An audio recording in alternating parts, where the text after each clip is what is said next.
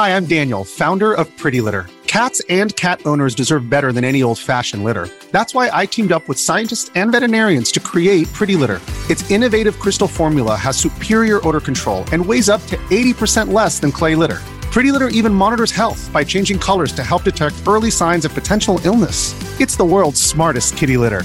Go to prettylitter.com and use code SPOTIFY for 20% off your first order and a free cat toy. Terms and conditions apply. See site for details.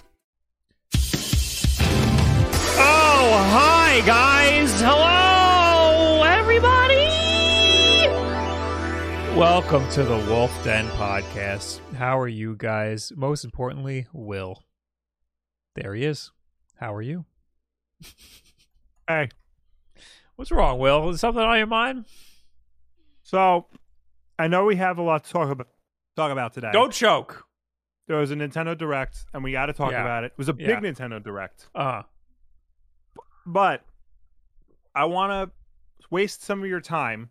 okay. I put in the I just put in the keep just now the poster for the new Obi Wan Kenobi show yeah. that's coming up. Does that remind you of anything? That picture? Yeah, the the the the statue that I have. It's the exact same image as the statue. Don't choke. Do not you're eating. You're going to throw up. statue. So yeah, that's wh- it. Where do I Hey- find that statue?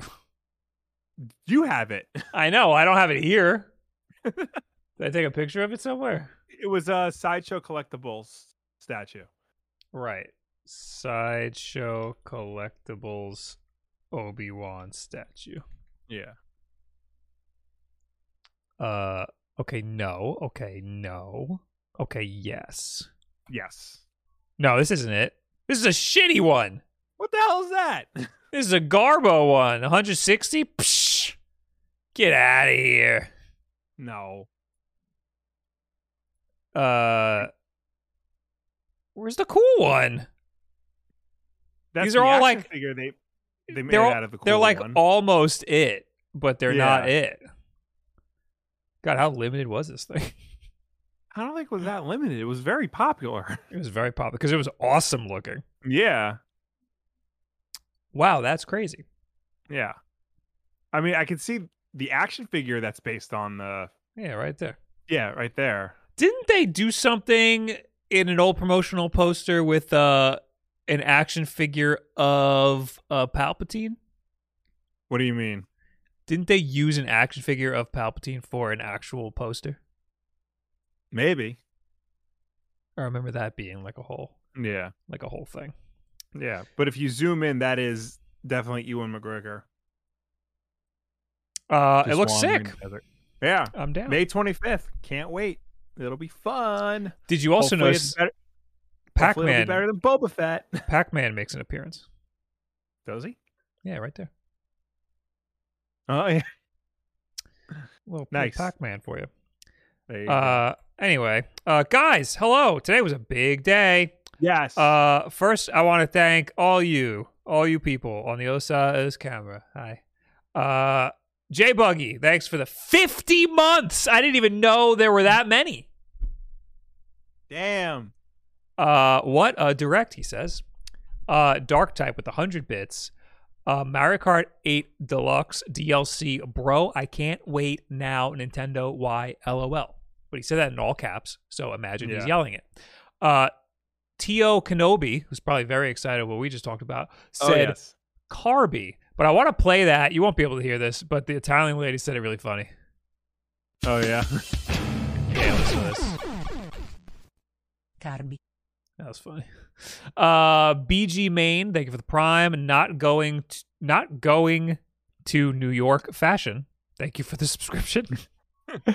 Indie List, thank you for the 16 months. Nintendo Switch Sports now with Boss Baby Mat m- Badminton vibes. Okay, thank you, Indie. Dark Tide with 100 bits. Uh, in this household, we stand Carby. That's true. Uh, Spoopy Girl, thanks for the two gifted subs. RP, thanks for the 100 bits. Welcome, everyone, to this special direct edition of Wolf Den Live, I mean, podcast. Yes. Garcia, thank you for the Yeah. 100 bits. Thank you for Happy Nintendo Direct Damage. Direct to you too. Fadud Dud, thank you for the gifting a sub. And Spoopy Girl, thank you for the 200 bits. Forgot to wish you guys congrats last week with your new addition. Oh, yes. Oh, thank you. We have a we have a new addition to the podcast. Will's child will be on every Yes. podcast. Two time back to back. Yeah, we'll, we'll, we'll Discord him in. Yeah. Um, oh, and Alec is baking. Thank you for the 60 months. Bob, you got Strikers and Sports, and I got Square Enix nerd shit. It's true. You and Kevin Kenson. This was a big direct. So Yes. I I was a little scared today because I'm working on a video. It's a banger of a video, and I was hoping it would go out tomorrow. But then Nintendo said, "Fuck you, Bob. we got things to announce, and we don't care about you." So, uh, so I was worried today that if there was any big announcements that I'm gonna care a lot about, I would have to drop everything and make a video real quick. hmm Uh, there were a lot of big announcements and a lot of very exciting things, but I didn't feel like there was anything that I could like add my two cents about. You know what I mean? Right. Yeah. No, it certainly was newsworthy and there was a lot packed into there. But I don't know if there was any one thing that I would just drop everything for. You know what I mean? Right. Like like the last time there was a big direct that I dropped everything for. It was the Nin- Nintendo 64 games. Yes. I dropped everything and immediately made a video because that was a big deal to me, and I had a lot to say about that. Um, Mhm. But for this, there's a lot of good stuff that I have some things to say, but honestly, a lot of it is just like they did this and it's pretty cool. Yeah. like I don't have anything like extra to talk about. Um Mhm. so if you want to see some like in-depth thoughts, uh go check out Kevin Kenson's video because in the thumbnail he's got Live A Live and Chrono Cross and Yes. uh what looks like Xenoblade Chronicles. So if you want some in-depth nerd shit, go check out Kevin Kenson but we're just going to go over it and give you uh, our limited two cents about uh, everything Yes. that we know so far. How about that? Uh, this is an article that we're going through from Games Radar. I mean, I watched the whole thing, Yeah. but But this, it's nice to have it all listed out with a little blurb so we can talk about it. yeah. So this lays everything out in in order, which we love. Mhm. We love to see it. Yeah. Uh, start. They started off today with Fire Emblem Warriors Three Hopes, and I had a little sigh of relief because I was like, "Oh, good, Fire Emblem! I don't have to drop everything and make a video." Yeah. today." Uh, so they started off. Uh, don't don't play the music. They started off at a nice crisp four frames per second today. Uh, picking up where the original Fire Emblem Warriors left off, we've got another Muso like spin on the Fire Emblem formula launching later this year. Fire Emblem Warriors 3 Hopes uh, comes to the Switch on June 24th, and it'll be resurrecting the characters and settings of the beloved three houses uh, for a brand new adventure. Just like Hyrule Warriors in 2020, we can expect a brand new twist on the world we've come to know, plus hours upon hours of slicing and dicing through hordes of enemies. I did not know there was an original Fire War uh, Fire Emblem Warriors. There is. That's what it says. My God. I also didn't realize it's called Three Hopes. It's like Yeah. houses, but but it's a different word. Yeah, it's like one of those. It's like uh, the Kingdom Hearts deal where all the spin-offs have stupid names. Right. Yeah. Right. Um so I mean I'm not big on the Warriors games. I also just learned yesterday that the Warriors games are called Muso games. I learned just now that they're called Muso games. Why don't we call them Warriors games? That's they're all called Warriors. I don't know. I guess Muso is like a style. Uh, It's kind of like how over here, like Metroid. we call them Metroidvanias, but they're they had they definitely have a better name. Right. It's like search action. That's maybe not a better name. that's, that's what. what what is it? That's a Kojima. That's a Kojima-fied version. Yeah. So I learned that they're called Muso games from uh yesterday there was uh like a like a leak or something that said um they're interested in making a Mario one. I don't know what the hell that would be or look like, but whatever. Maybe that'll get me to play a, a Muso game. I mean, a moose. I mean, we got a Mario RTS. Why not a Muso Mario game? That's true. I, I mean, I, I would honestly prefer A Muso to- to game is a. Japanese hack and slash type video game that has the player playing as a character that fights through hundreds of simple enemies and destroys them with relative ease. Yeah. As just say warriors. I've been saying warriors because I they all think- have well, in the title. Well, because Warriors is like the main one. You know, that's like the most famous. No, but yeah, but that well, well, no, that's Dynasty Warriors, and then Hyrule Warriors, and now Fire Emblem Warriors. But so the Warrior Dynasty Warriors and Hyrule Warriors are all made by the same company. I think the Muso are the Muso games not Warriors series. Uh, Muso Literally- refer to. Yeah, Koei Tecmo makes them all. Koei Tecmo makes the Dynasty Warriors, Samurai Warriors, and Hyrule Warriors. Muso, or reading as wushuang in Chinese, is an umbrella term for powerful moves used by playable characters and enemies, enemy officers in Warriors games, and a term that is usually the Japanese equivalent of Warriors. True Muso, a stronger Muso attack. Oh, it's a specific attack. This is like the Shotos in, in fighting games. Yeah, We're getting into the weeds here. yeah. Koei fandom, Muso. It's the same. Okay, Yeah. whatever. I'm gonna forget that word frequently and just keep calling it uh I'll probably keep calling it Warriors games. yeah. Uh anyway, uh not gonna play this. so next was more advanced warrior uh advanced advanced wars. Advanced Wars, Not Advanced Warriors. Reboot Camp. So this Uh, you gotta stop playing the music. This is uh we know about this already though. I don't understand why why are we Yes. hearing about this again? Um, uh, we got a fresh look at some new modes coming, as well as the refresh looks, and uh, all the characters will now be voice acted. Whoa. Yeah, uh, Oh, that's it, cool. it showed off. It showed off new features like a fast forward mode and the ability to restart uh, a skirmish instead of just like redoing an entire scenario. So they added more. They showed off the quality of life improvements to the game. I'm big time down for uh not reading. Yeah, So I'm not into there's- there's strategy in games. There's a lot of reading in this game. I'm not into strategy games, but Mm-hmm. people have been going nuts about this and it seems like simplified enough that maybe I might uh like it a little bit. Is there a demo? Uh, no, but it's uh, you can pre-order it now, and it'll be available on April eighth. Okay. Uh, if they release a demo, I will try it. Uh, I don't want to Mhm. buy the whole ass game just to play an hour of it and then realize I don't like it. Uh, the chat's already saying I will hate this.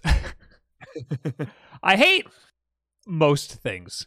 All right, what else do we got? Oh, this one was a bit Uh, was kind No of No Man's Sky. This was very Nintendo Switch surprising. edition. Yeah.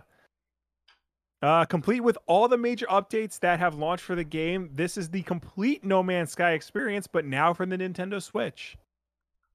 Uh I was very surprised by this. So, I Yeah. did they say cross progression? I don't know. I didn't see that. because I definitely don't want to, you know, have to redo Right. anything. I mean, No Man's Sky is it's like, you know, it's all about like collecting stuff and Yeah. and exploring more of the worlds and stuff. So like, if you already played like thousands of hours of No Man's Sky and explored all these different worlds, you're gonna want to take that over to the Switch. So yeah. I'd hope that that's part of it. Uh, I don't see anything about. What I did notice though was that there's a third person mode, and I didn't know that that was a thing in this game. Yeah, that that so they added a lot since launch. You know, Yeah, apparently, yeah. So that's one of the things. I think that uh there's like spoilers with that, like with the with like your character. Like they didn't want like cuz when I first played the original game, you couldn't see your character at all. Right. And I think that's yeah. like part of the story is like who you are. Mhm. Um so yeah, I I think that's why they were they're kind of like hidden about that. Um but anyway, uh, if you've ever been interested in No Man's Sky, uh, they added a lot more to it, so it is Yeah. worth playing again now.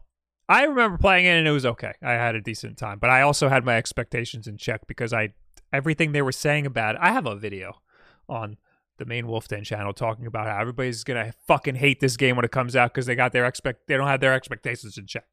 Yeah. Um. Anyway, Five years. Jesus. oh my god, it's been five years. Yeah. It's at five years of updates. I'm the old Sifu guy. Yeah. Uh, next big big game time, big drop. Mario Strikers Battle League. There is a brand new Mario Strikers game en route, and it's called Mario Strikers Battle League. This soccer inspired Super Mario spinoff is heavy on the offense, and for the first time in the series, it will feature gear that you can equip to change your appearance and stats. You'll also be able to utilize a new Hyper Strike ability enabled by activating an orb that appears on the field uh, which you'll need to grab while your opponent's distracted and will let you score two goals rather than one. In terms of multiplayer options, eight players can now compete on one Switch system, while there's also an online club mode for uh, for support for up to 20 players per club, arriving June 10th. You can pre-order it today. Scoring two goals at once is kind of ridiculous. That's gonna. That's like when I heard that, I was like, "Oh, here we go with the Mario Kart bullshit, with the Mario Party." Like I'm Yeah. losing here, let me get an advantage. Um, because Mario Strikers is one of the more ruthless uh, Mario Oh, sports yeah. games. It's Yeah. like, it's it's like if you're behind, it's because you suck. Yeah, so I really hope that they keep that and that this game is like an actual like competitive soccer game. yeah. Uh, uh, it has. I mean, it, I, I'm I'm I'm down for some of this imagery. We got the the manga shit going on here, but uh, they have like armor. It reminds me of the concept art for that like wrestling and volleyball game, like that they were trying to pitch. Yes. Yeah, that's immediately what I thought of when I saw this. That they were reviving that idea, except no one's like legitimately beating each other up. You know? Look at freaking Toad though. Look at cute ass Toad with his armor. Yeah. Uh, I'm super down for this. I mean, it's been a really long Yeah. time since Mario Strikers, and I I played. I didn't play Strikers uh till like 2013. Like I played it super late. Uh, oh wow, yeah. Did you uh, play but- the original or the one on the Wii? No, I played on the GameCube. Yeah, that's the first one. Uh, it was awesome. Yeah. we had a nice little little uh little LAN party with it. It was sick. Um, so I'll definitely play this. Hopefully the online is good. Uh, Yeah. hopefully uh uh that we can just you know squat up and uh and there won't be any any weird stuff because I know a lot. Well, I some think of the, it's go ahead. I was gonna say I think it's cool that you can form clubs for up to twenty people to join, so that you Mm-hmm. can have your own squad that you can roll up, uh, you know, into other people's games with. You know, Oh, like a like a to- like a clan, like a Call of Duty clan. yeah, basically. Oh my god, that's crazy. Yeah. Uh, um, I- just you know, a lot of these Mario uh, uh online games, they have weird ways to like to like lobby up and like play against Yeah. other people and stuff. They have these weird restrictions, so I'm hoping that there's nothing crazy like that. When is this out? June 10th. Yeah. Okay. Uh, pre-order today. Okay, cool. I'm down. Also, yeah, we'll talk more about some sports later. Yeah. Uh, but for now, we have some more Splatoon. Splatoon three. Uh, they showed off the salmon run uh mode in the game. Uh, might not have a final release date just yet, but we'll know it'll launch later in summer. Right now, we are treated to the debut of Salmon Run Next Wave, as Mr. Grizz appears to have opened up shop once again after the events of Splatoon 2 and is taking questionable child labor laws into his own hands. That's Games Radar's words, not mine. We saw a new enemy in the uh, Salmonid uh, for the revival of Salmon Run, and even an even bigger version of his this new enemy appears at the end of the trailer. Splatoon 3 it might still be a ways off, but it's good to know that the excellent co-op Salmon Run mode is alive and kicking in the sequel. Big salmon. Yeah. There's a big salmon man. I will say I did enjoy the beginning of the trailer where it's like very Call of Duty-ish and you just see the inklings sitting in the helicopter like Price and Soap and those guys do.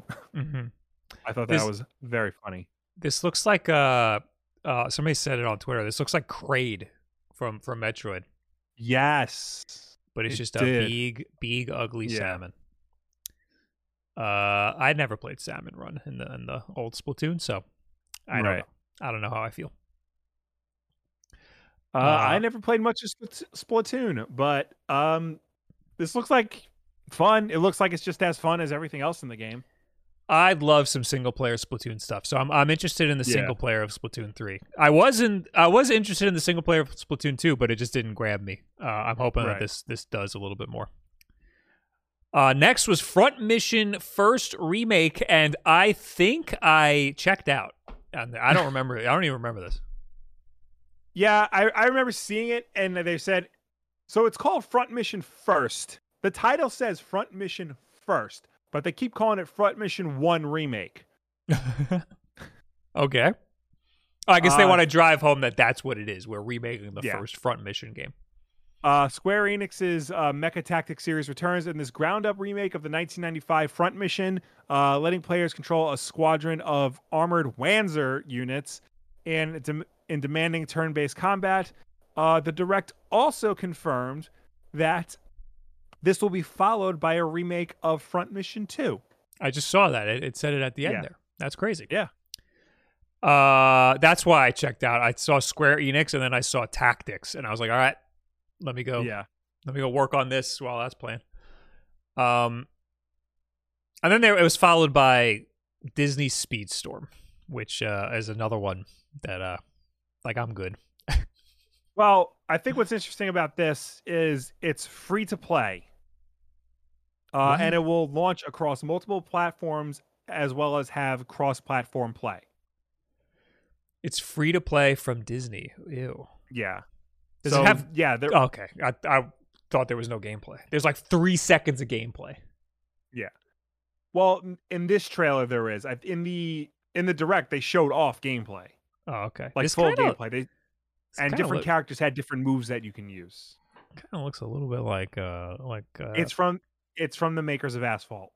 I was gonna say it's kind of looks like that. Yeah, from the makers of Asphalt. That this might be kind of cool because like Yeah. I if you can ram other cars, I might be into it. yeah, I mean it looks like you can. Can I be a I Star Wars character? I think it's just uh regular Disney Pixar characters. I don't want to be Jack Sparrow. No. Nobody likes Jack thumbnail. Sparrow anymore. No, it's lame. Uh, well, and speaking Uh, of Disney, Speaking of Star Wars, The Force Unleashed 1 is coming to the Switch. that's pretty sick. yes. Um it looks like it's going to be uh the main game plus all the DLC, but not only that, it's going to have motion control and the multiplayer component from the Wii version. Weird. So it's going to be like this weird mashup of like the two versions of the game that were released back in 2008. So I really liked The Force Unleashed, but I knew it was a mediocre game while I was playing it. but I I liked it. I enjoyed it. I think the first game was actually pretty good. I think the story did a lot to elevate it. Yes. Yes. The problem is the second game, Force Unleashed 2, probably ruined any and all Yeah. goodwill towards the first game because that game is garbage. So so that's a, that's I enjoyed playing it, but it was like six hours long, and the story was abysmal in the second one. Yeah. Yeah, oh, yeah. Uh, but uh, I remember enjoying playing it. But the same thing with the with the first game. Like uh, the story really carried the first game, and Yeah. uh, uh, I enjoyed some of the mechanics. But uh, I I knew the game was. Yeah. I was like, all right, this game is. I just like being in this Star Wars world, really. Yeah. Yeah, no, I think I, I mean, see, here's the problem. I'm happy we're just getting the first one because the second one's bad, but Right. it kind of feels incomplete that they're not also doing the first, the second one. You know, it's kind of like how we got KOTOR 1. Why didn't they port KOTOR 2 to the Switch yet? What are they waiting for? right. It's it's not that big of a leap to do both games. I thought that's what it was when I first saw it because they didn't say what it was at first. Yeah. I was like, oh, we're getting uh, what the second Kotor. Yeah. Um. So yeah, I mean, I I think it's worth I think it's worth playing because I mean there hasn't really been many good Star Wars games, unfortunately. Well, there's been Jedi Fallen Order, and that's it. Yep. Well, so I I really want them to port uh, uh Rogue Leader or or at least some of the Rogue Squadron games because Yeah. uh I tried downloading it onto my uh uh my AYN Odin and Mhm. it just it that game Rogue Leader has a really hard time emulating. It- Really? it's it's it's one of the more most graphically demanding GameCube games. So it it run it's rough. So uh yeah, if if they could port that to the Switch, that'd be really pog champ. Yeah. Speaking of porting stuff, Uh, Assassin's Creed: The Ezio Collection, the most iconic assassin of them all, is coming to Switch as the Assassin's Creed Ezio Collection hits Nintendo Switch. Uh, follow Ezio Auditore, the refrigerator, through Florence, Rome, and Constantinople as you chart the trilogy that established Assassin's Creed as the jewel in Ubisoft's crown. Uh, the entire collection drops February 17th. You mean to tell me this wasn't already on the Switch? That's what I thought. I was like, this is news? I, Which ones are on the Switch? I think every other Assassin's Creed game from like the 360 generation. Not the good ones, not the best ones. I'll have to type in my age, forget it. Yeah, I the think, three um, was definitely on there. three- Was Three was, Was- there. I think Black Flag is on there, and uh, Assassin's Creed Rogue is on there. I loved these the the second Assassin's Creed. Yeah, Um, Assassin's Creed 2 is great. Like I will go as far as to say it is great. The other two in the collection uh, are also good, but like it's it Yeah. was uh, by the third one you were just beating a dead horse. Yeah, you're like I get it. So Um, it's basically one really long game. yeah, Um, and I also enjoyed three. I liked three, yeah, three wasn't bad uh, in the grand scheme of things. but then I by think th- four, I, I I got burned out Yeah. because I played the same game more than four Yeah. times. Also, we're Six seem, we seem already? to be the we seem to be the only uh, two people on the planet who don't like when Assassin's Creed does boat stuff. Yeah, yeah. Assassin's Creed 4 introduced the boat stuff, and I was like, this No. sucks. I hate doing Three three introduced the boat stuff, Right, right. And then four made a whole game out of the boat stuff. Yeah, and I was like, come on, I hated that before, and now you're you're doubling down on it. yeah. yeah. I uh, Maybe it's a good thing Skull and Bones hasn't come out yet. I'm also Boat I'm- stuff mode. I'm also the only person who liked the uh, Desmond stuff. You are. You are the only person who liked the Desmond Yes. stuff. I liked it. I was like, I can't wait till they do like a whole game in the modern era, and then they made Watch Dogs, and I was like, I regret everything that I asked for. Uh, I actually liked the first Watch Dogs, uh, but then I've heard. I've heard the second one is actually pretty good. Like it's a substantial step they seem good. They seem like good games, Yeah. but I'm just I just can't do Ubisoft until they make a new game. They've been making the same Yeah. games since Assassin's Creed 2. Yeah, and also uh, fire their CEO because he lets creeps run wild in that company. They're all trash. I know, Every one but, of them. It's like if you get a billion dollars, you become an asshole. but there are level, but there are levels to it. True. You know, there are levels to assholishness that I feel like we can let slide. And Ubisoft is just as bad as Activision in terms of that stuff, and people just let them slide. So, who? What's the good? What's a good big game company? Microsoft and Nintendo? Nintendo, probably Nintendo. Probably Nintendo. Probably. Well, I mean, I don't know. they're too wholesome to to you know. They're the nice kind of buttholes. They're just they're just really good at keeping it hush hush. Mm-hmm. Devolver. Devolver isn't a big mega No. corporation. No, They're like the they're like uh they're like the the little indie rebels. yeah.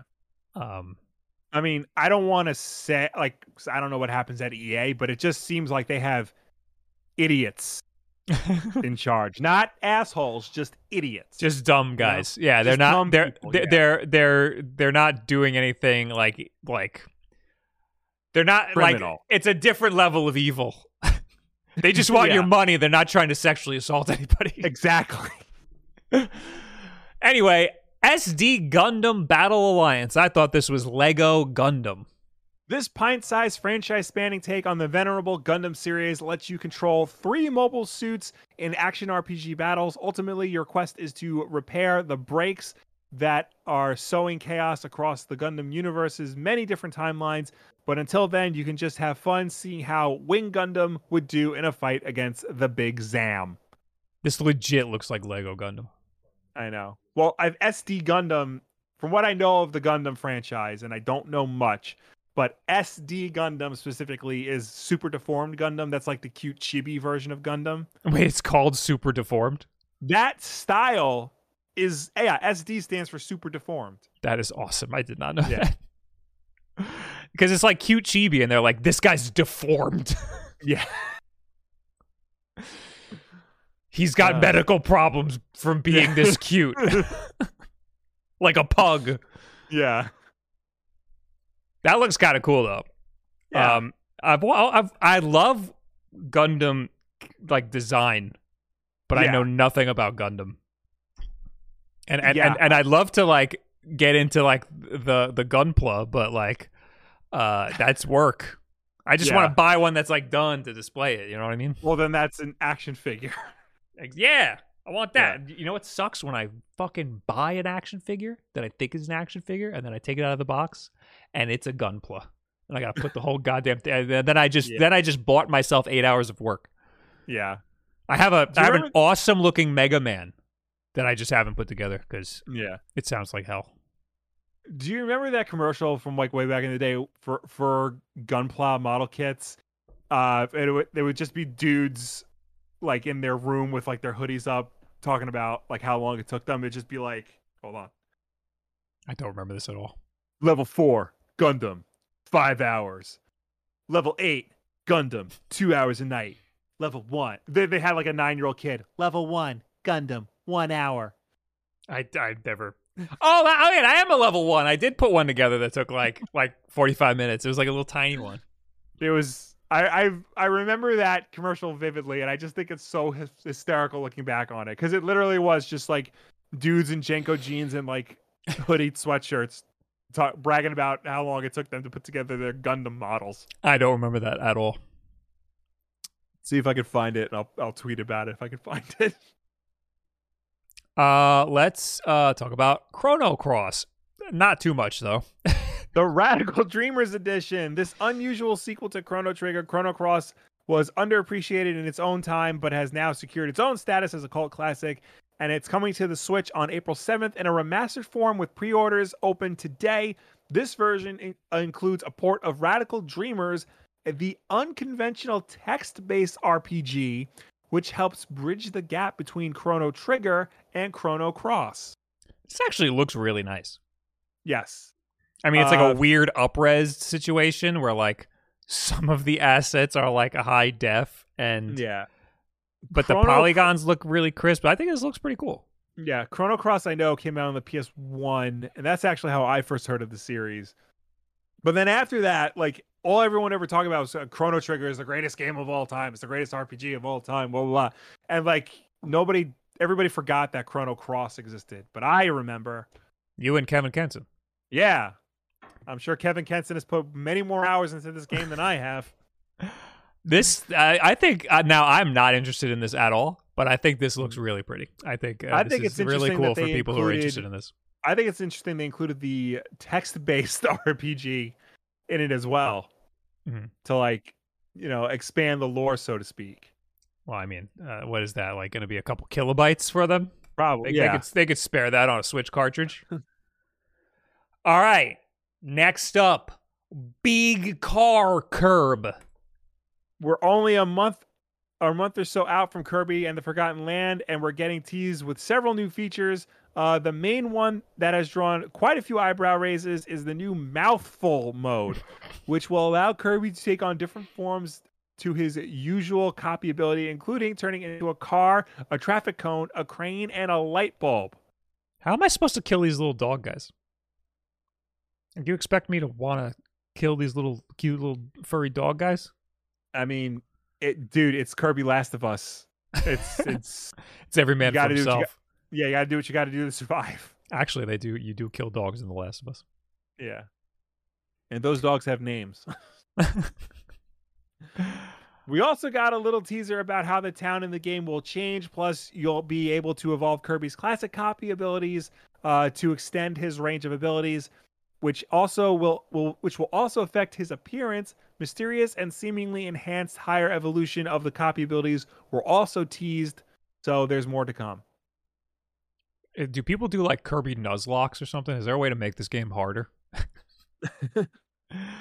I'm sure there will be. Because Kirby games are generally on the easier side. So I'm Yeah. sure there's going to be like a, a dedicated hardcore fan base that knows how to do like, you know, a no hit speed run or whatever. Cone mouth.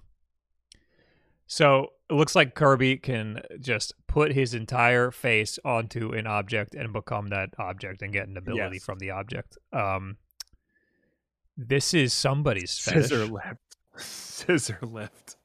Yeah. Now that one's definitely water balloon mouth. That's definitely somebody's fetish. Yeah. Um, I mean, cool. I'm I'm down. I'm down for this game. I think it'll be. Fun. I think everybody was down for this game from the word go. I think Yeah. you know, this just is a much more exciting, you know, addition to it. Yeah, I mean, uh, I I just hope it doesn't. It, like I want to feel like I'm playing the game. I don't want to just feel like I'm Right. just like pressing forward and, and the game's just playing out in front of me. You know, I, I just ho- I hope Yeah. it's engaging enough. Uh, but for everything I've seen, looks super interesting so far. So I'm definitely Yeah. gonna play it. Uh, next up, we- oh, this is a big deal. MLB The Show. Yes, once a PlayStation exclusive franchise, apparently no longer. Uh, it came out to Xbox last year, and now MLB The Show is bringing its 2022 outing to the Switch. Arriving April 27th, it brings well-known modes like Road Road to the Show and Diamond Dynasty, letting you play with just a single Joy-Con. Cross progression means you can earn and use content across all platforms, and cross play means that you'll be able to play online against friends on Xbox and PS5. That is crazy that there's cross progression. And and I mean, yeah, yeah, I'm- shocked play they too. included that. Yeah, like cross play, I can see because that's the way everything's doing. But like cross progression's a big deal. Yeah, it's kind of a huge deal. Uh, and this is the first time we're getting MLB at all on the Switch, right? Yes, Yeah. Uh, so it's also interesting we're getting cross progression and cross play because this is a Sony first party title, yeah, and, and Sony, Sony are the ones who are like, oh, we don't want you fucking playing with other people. Yeah.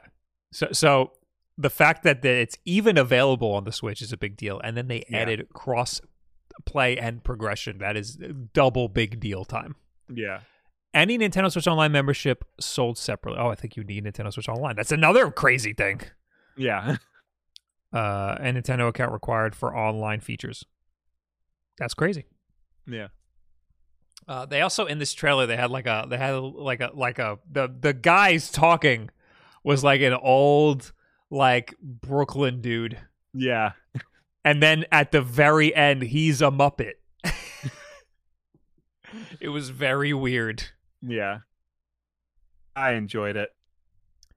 Anyway, was that wait? That's all that. Oh no, I'm looking at the wrong thing. Next is Klonoa. Maybe I'll finally play this game. Yes, I am excited for this. Klonoa Phantasy Reverie series is both an absolute mouthful and a two part bundle containing Klonoa Door to Phantomile and Klonoa 2 uh, Lunatea's Veil, two beloved side scrolling platformers dating back to 1997. Publisher Bandai Namco didn't specify how much fresh paint was applied to the Switch release, but both games certainly look like the combos. Revi- but both games certainly look excellent in the combos reveal trailer. The store page for a Phantasy Reverie series also notes two player co op, which ought to come in handy for given the old school difficulty that these games are known for. Klonoa will arrive on the Switch July 8th. So these are PlayStation games, right?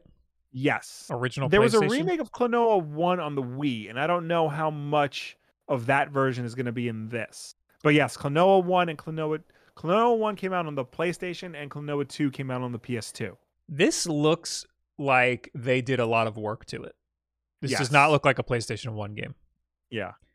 Uh, so yeah, I wonder how much is different. I wonder if it's a Yeah. ground up remake or if they just put a fresh coat of paint on it, or if they Well- took the Wii version and added a little spice it's to it. I don't it's know. definitely like a fresh coat of. It's definitely like from the ground up remade of the PS1 version. I don't. I just don't know how much from the Wii version is going to be in this version of the game. right. So, but I Uh, am very excited for this. I'm surprised there aren't any more Klonoa games because they are very good. I just realized Klonoa has Pac Man on their hat right here. Yes. That's crazy. Yes. Namco. Speaking of crazy compilations, we're getting on the Switch. Portal. Every single person should play Portal at least one time in their lives. Portal is one of the greatest games of all time. Everybody needs to experience Portal. Now you can. The first game, yes. it's only like three hours. Yes. Uh, and it's got a the second game a little longer, but still very very good. And one The of the best main- co-op experiences of all time. Yes. It's got two The two- completely different games in there. Yes. The two main Portal games come to the Nintendo Switch for the first time in Portal Companion Edition, which is expected to arrive sometime this year. It's Portal to Go, and you don't even need to put money down on a Steam Deck to do it. What's not to like? Whoa. Some It's shade. true. They're pretty much, you know, you think about it, Valve pretty much just cannibalized their own market. You're right. I mean, When I saw Yeah. this, I'm like, ooh, we're one step closer to Half Life coming to the Switch. Then I read that and I'm like, mm, no, no, now they're not gonna. Damn it. So yeah, I think the more people who get the chance to play Portal, the better. And I Yeah. think Portal Two is even better uh, with another person. So uh, and again, Yeah. Portal Two is two is is two separate games. You're basically getting three games here. You're getting the original Yeah. Portal, which is like a two to three hour experience, uh, but it's fantastic. And then the second Portal, which has a great single player, and then a completely separate, different multiplayer that you can Yes. play co-op with somebody else and it's they're both awesome so uh it's worth every penny uh next is uh for only for kevin kenson Live A Live, the ambitious structured story and Japanese exclusive release for Live A Live have made it a holy grail for lovers of SNES RPGs, and now it's set to return on July 22nd with pre-orders open now. Play as a range of unique characters in a history-spanning tale and savor those and savor those fully remastered Octopath-esque 2.5D visuals. ah! I made no I made a note that the stream called it HD 2D. oh I my that god i want to throw up this is a weird trend that they're doing it looks nice Yes, i'm i'm cool it with does. it i think I'll be I- honest, like this looked like something I would give a shot to. wow Because uh, just because the art style looks like it looks like a good fit for this type of game with the different time periods and stuff. hmm So I, I mean it, i it like it I, pretty good. I like the art style. I don't want to play a. Wait, is this not? Yeah, this is turn based, right? Yeah. Yeah, no, Yeah, it's okay. it's a it's a classic JRPG. I just saw platforming. I was like, wait a second. Exact. Yeah, that's Am what I like, about to get in here yeah, right now? too. Uh, it- the, the art style kind of reminds me of Braid a little bit. Yeah, it does kind of look like Braid. Uh, so I think this is really cool looking, but I'm never gonna play a JRPG. Who am I? Yeah. Um, but I'm happy for Kevin Kenson. Yeah. Uh, and only Kevin Kenson. and only him. No, anybody else is interested. I hope I hope you don't like it. Yeah. that's not true. Uh, the next one is probably the biggest announcement of the entire day. Uh, I wouldn't go that far, but it certainly is a big announcement. Uh, Nintendo Switch Sports. The successor to Wii Sports is on the way. Switch Sports is launching on April 29th, bringing bowling, tennis, and chambara back from previous games. On top of those three, there will be new additions like badminton, volleyball, and a version of soccer played with a giant ball using the leg strap that you may recognize from Ring Fit Adventure. A free update in the fall will add golf to the list as well. As ever, you'll be able to challenge your friends eh, friends in local multiplayer, but there will also be online play available through Switch Online. I had to Google what Chambara is. I think That's that's, like you hit each other with foam bats. Yeah. Yeah, it's a sword stuff. So I've been wanting a new addition to the Wii Sports franchise. Yes. This looks like a knockoff. It does. I Like, I'm when I saw into this, it. I'm like, part of the thing that made it recognizably Wii Sports was the Mii's. Yeah, what did they do? don't these aren't Mii's. What did they do to the Mii's? And even like when uh Koizumi and the other guys uh play, like they just put the Mii head on like this body, and it looks weird. Well, that looked better than this. Yeah. So I don't know. I, I'm I'm Uh, scared. I'm like weirded out. I hope. I mean, yeah. I I guess we'll be able to put our little like uh Nintendo Switch. Is it even called a Mii? Like my Nintendo Switch guy, Yeah. the Bob. Is that called a Mii? Yeah, that's a Mii, Dude. All right, good. I want that. Is on the Switch. I want that. I They want my still have guy in Mii's. here. yeah. I'm pretty sure I I just put my Mii from the Wii and and and uh and uh just gave a beard to it. Yeah. Um, but anyway, hopefully that'll make when when more people start adding their characters. Hopefully, we get more Mii's thrown in there. That was like one of the best parts of the game was that you're you're in the game. so like you know people come over and they want to play. Everybody is down to play Wii Sports because it's super easy to like understand what you need to do. And then you make a Mii for the person that you're playing with. And that was like such a cool thing. Like, hey, come over. Hey, your Mii's already on my Wii. It's already on this Wii mode. Here, Yeah. you can go play it. Like we had ones for our parents. Our parents didn't play games. Yeah. So like that was awesome. Uh so that's I'm like weirded out by how this looks. Um Yeah. but I'm excited that there's a new Wii Sports. I'm not excited that it's forty dollars. It should be free. Yeah. I mean, if it's gonna be forty dollars, it's gonna need a lot more features than just, you know, because right now this looks like what we got on the Wii, you know, many years ago. But a little worse. like it doesn't have the same charm. Like like y- yeah, it's True. upresed. Uh, another thing is that I heard that uh, there's no golf yet and no soccer yet. Uh, those are coming No. later. Golf and soccer are gonna be yeah the free free uh DLC. So I'd imagine the soccer is because we're getting uh, strikers and they just want to hold off until that launches. Probably yeah. Because this comes out April 29th. That's very soon. Yeah. And that's probably also why the soccer is like big soccer. It's not like real soccer. Yeah. Where is boxing? Asks the chat. Maybe that'll be uh, a later edition. Uh, I never played uh, Wii Sports Resort. I played it at a at a GameStop kiosk, and it I is might have. like the the Wii the Wii Motion Plus like does like enhance it a little bit, Mhm. but like that bow and arrow shit, man. Like you kept having to recalibrate the Wii remote to do that properly, and that was not fun. right. Uh, next up, another big time announcement. Taiko no Tatsujin. Yes. Uh. Well, hot damn! It's a new Taiko no, no game on the Nintendo Switch. Uh, Rhythm Festival arrives at some point later this year, offering a generous 70, 76 tracks in total, including a brand new practice mode for those who want to get in on the swing of things before heading to the stage.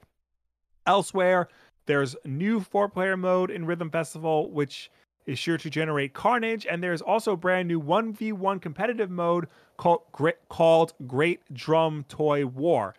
Finally, there's an actually an in-game subscription service offering 500 songs. Whoa. Yeah, That's how they should do it for rhythm games. yeah, A subscription service, or or or you know, just like like an iTunes type thing in the game. Yeah. Uh, I've oh I've wanted to get into Taiko no Tatsujin, but uh, um, I'm very bad. yeah, I have that cool keyboard controller thing that's specifically for rhythm games, yeah. and I played this. I played the old Taiko no Tatsujin with it. and It was pretty cool, but it's very, it's like a it's like a mind fuck that game. I couldn't, But I isn't- couldn't do it. Isn't this uh, Taiko no Tatsujin? Isn't that like the whole gimmick of it? Is you play with like a Taiko drum controller. Yeah, I wanted to get that. So when that came out, the the big Yeah. Hori made a big drum controller thing, and I and they were I had a correspondence with Hori, and I said, "Yo, I want that," and they said, "Sorry, Yeah. Japan only." And I, it, it was I didn't want it enough to spend like two hundred dollars and buy it on Play Yeah. Asia to have this giant thing.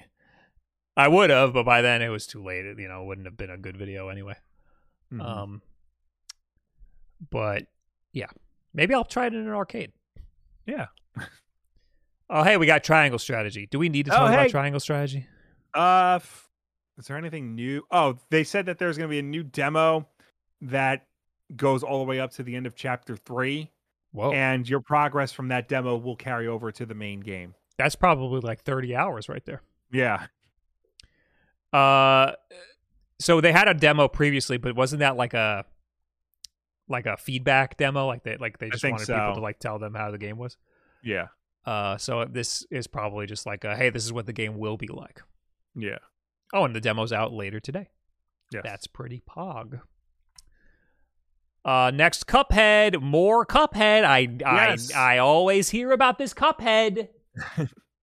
Uh, this new paid for DLC will be dropping June 30th. It will feature a new playable character in the form of Miss Chalice and is the final chapter of the game. I've been hearing about this for like a year. I know. Well, now Right. it's finally coming. Well, I, does it say December? It was Oh, back in announced in December. December. So June thirtieth. So we still got Yeah. a decent amount of time. yeah. We this is this friggin' director's packed. Oh yeah. Uh, Metroid Dread free update. This was kind of crazy. There, Yes. there, there. Are, there's a mode now where There's two uh, modes now. one hit death. You get hit Dread- one time at all for any reason, and you're dead. Yes, that is dread mode, and then there was also rookie mode, which lets Samus live. Uh, you know, increase her. It increases her health, and she regenerates health faster. So you get both ends of the spectrum. Yes. Uh, if you're cracked at the game, you have a new mode to try out. If you're Yeah. very bad, you have a little handholdy mode. yes. Uh, I don't think I want to play the dread. No, mode. I don't think I want to do that to myself. No, absolutely not. I'm sure there's people who are already doing no hit runs, so uh, that'll be exciting for them. I'm, I'm shocked Nin- Nintendo is doing something for like the tryhards. I'm surprised not that they're only that- doing something for people who like are really diehard into the game. Not only that, but there's going to be a second update in the future that will include a boss rush mode. That's cool. That I might try. Yeah. That's really cool. Uh, So that'll be out in April. Uh, dread mode and rookie mode are available today. That's. I think this is awesome. I hope Nintendo thinks about this uh, when they release other uh, uh, Yes. games. Uh, next up, now is this the biggest announcement of the of the whole thing to you? No, the next one is, but this is a pretty big announcement. Okay. Like I when they they announced it, I actually said it was about time. I said, Uh, "Whoa."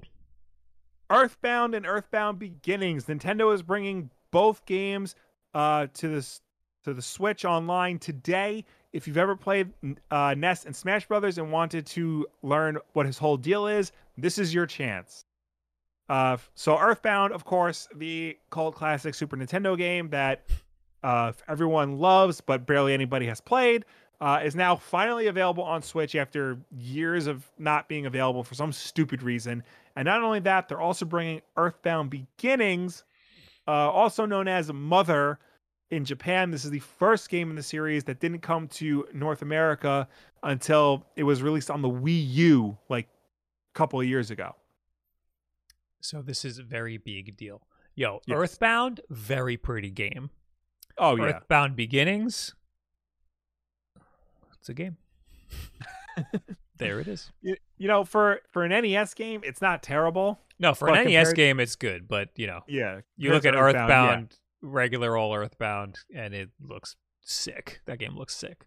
I, I completely understand say- why it's got such a big cult following from people who have never played it. there is there was a part of me after they announced this that was like they're bringing both at the same time Mhm. will they put mother 3 I thought Switch. I thought that was next. I was Yeah. like I was like here it comes and then they didn't. Yeah. So, which you know what? Whatever Nintendo wants to do with that game, fine. I'm not really that invested in it, but this would have been the perfect opportunity. Right. So uh yeah, I think this is a huge deal. I think that what did I say was the biggest deal? Wii Sports, Mario, Sp- s- s- uh, Nintendo Switch Sports. Yes. I think that's the biggest deal.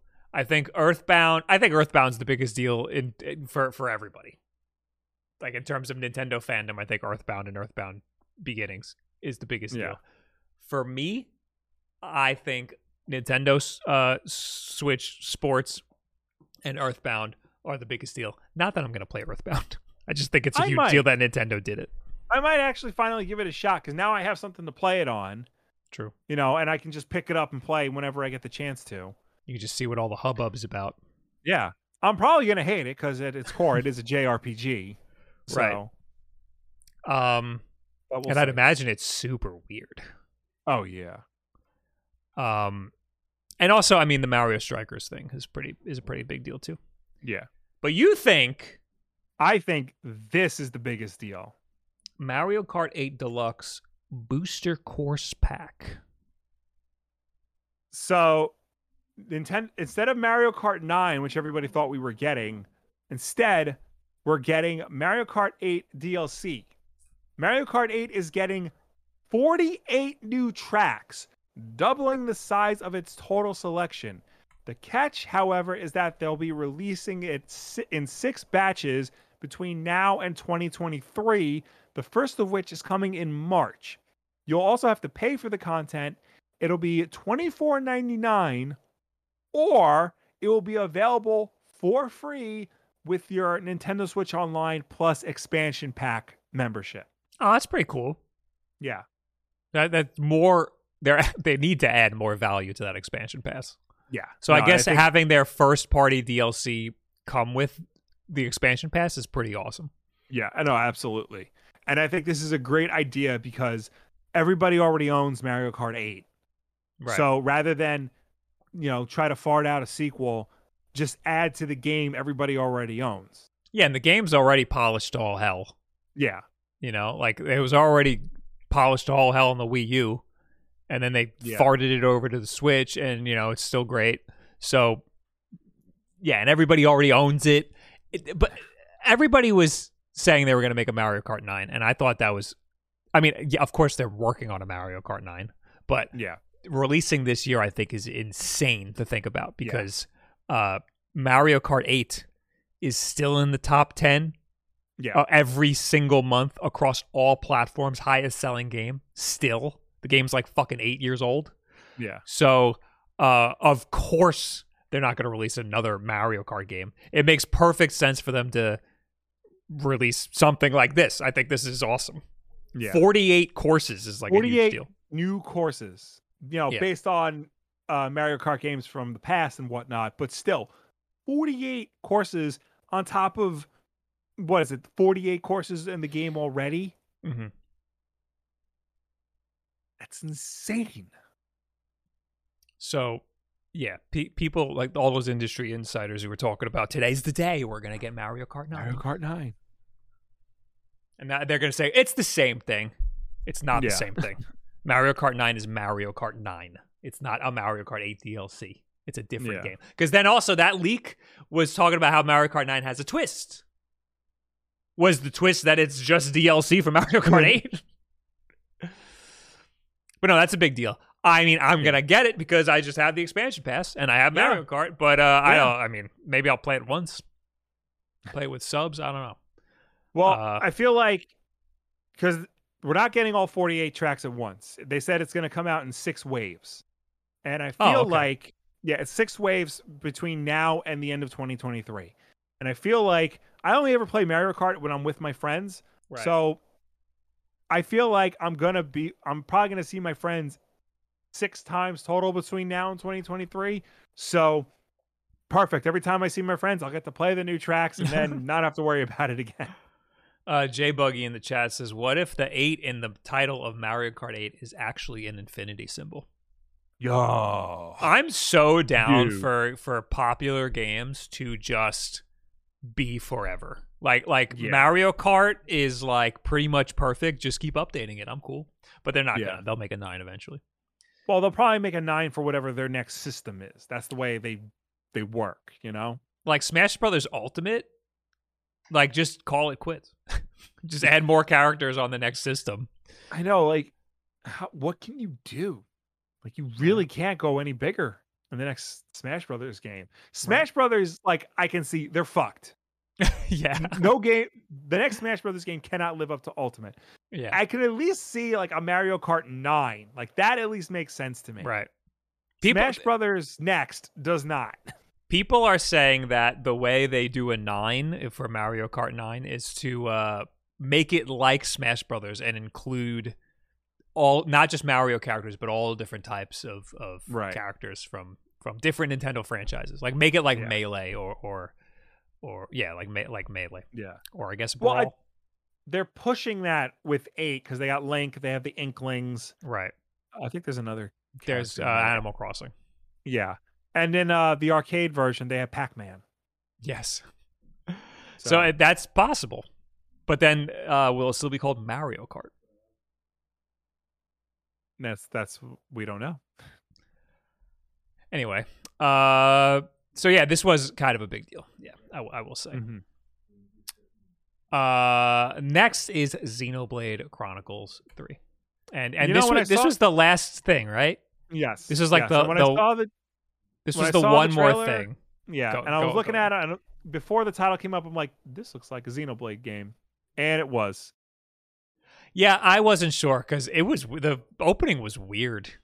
Yeah, Uh, but I think the uh the the weapons with like the the neon lights in them tipped me off. It looks like Shulk's sword. Yeah. it took until that for me to understand that it was Xenoblade. Uh, Yeah. But so I was watching this uh, this this direct, and I was thinking to myself, if there's anything that's like super relevant to me, then I'm gonna have to make a video. I'm gonna have to drop everything I'm doing and make a video and, and get it out before the podcast somehow.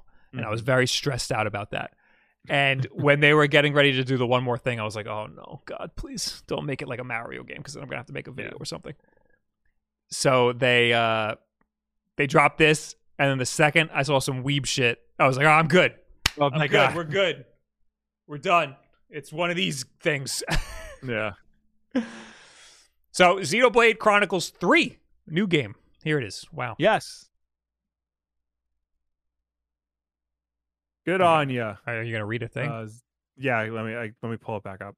Uh, the reveal trailer for Xenoblade Chronicles 3 is characteristically melancholy and filled with oversized swords, cat girls, and giant titans. The third main game in the series stars Noah and Mio, two youths who are caught up in a war between the nations of Keves and Agnus.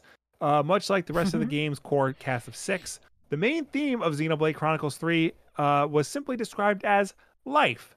And Nintendo's Shinya Takahashi uh, teased that the sequel will tie together the futures of the worlds depicted in the first two games, not Xenoblade Chronicles X, for the record, uh, when it arrives this September, which could explain some of the vaguely familiar and practically obscured characters in the trailer. Developer Monolith Soft is known for dense, story rich, and dramatic JRPGs, and Xenoblade Chronicles 3 certainly looks the part at first blush. When they're running around, this looks like a friggin' PS2 game. like like the cutscenes look good, but then that looks like a PS2 game. Yeah. It's uh, I mean the the environments are grand, but you know they used to do that stuff on PS2. Yeah. Very very strange. Um, that's cool. I mean, the Xenoblade games are like hundred hours long, so no thanks. Yeah. But I do like the Yeah. I do like the general vibe. It looks very pretty. Yeah, no, Even though I just said it looks like a gorgeous. PS2 game. I mean, the friggin' like the, the art design and stuff looks really nice. Yeah. Uh, for a split second, when once the guy stopped playing the flute, I was like, Genshin Impact. and I was like, oh no, Xenoblade. It makes more sense. Uh, so yeah, that was it. Uh, I mean, there's a Uh, lot. Well, real quick, because they were left out. There was like that a quick rapid fire Oh, okay. uh, thing that they had, and they they left that out in the in the Games Radar article. So real quick, Zombie Zombie Army 4 is coming to the Switch. Uh Getsu Fumaden Undying Moon is coming. Uh that Demon Slayer game is coming. Lego Brawls and Two Points Campus. That Getsu Are also coming to Fumaden. Uh, I want to try that. That looks Yeah. cool. Uh Two Points Campus is like apparently a very popular game. Wasn't there some controversy with them? Was there? I don't know. Is that why I know of it? Did- oh, they probably did an NFT. Probably. That's probably Yeah. the controversy. Like, listen, yeah, that's a controversy, but it's not that. Listen, in the grand scheme of things in the video game industry, making an NFT is not the biggest controversy you can get yourself into. Yeah. Uh, Lego Brawls looked very good though. I saw like the trailer for that, like the quick snippet of gameplay for that. It looks pretty good. It's just basically a, a beat 'em up, but everything's made out of Lego. What's it called? Lego Lego Brawls. I don't remember. I think I checked out during the quick snippet Uh, thing. I I wouldn't blame you. Oh, this is on Apple Arcade in 2019. Oh, I remember this game. This does look Oh, pretty it's cool. not it's not on Apple Arcade. I'll just try it on my phone. I have a free subscription. I mean, it was back in 2019. I don't know if it's still is. Right. Uh, cool. Uh, So overall, that was a solid direct. There's a lot Yes. for uh the JRPG fans and stuff. Um, yes. but for me, there was a lot. I was like, "Whoa, they're doing that!" Like, like Nintendo Switch Sports. I'm I'm, ve- I'm shocked that Nintendo threw any bones to fans. like people have been wanting a Nintendo Switch Sports game for a really long time. Yeah. And same thing with Mario Strikers. People have been wanting a new Strikers game. I'm shocked Nintendo listened. Earthbound, another thing. I'm shocked Nintendo listened.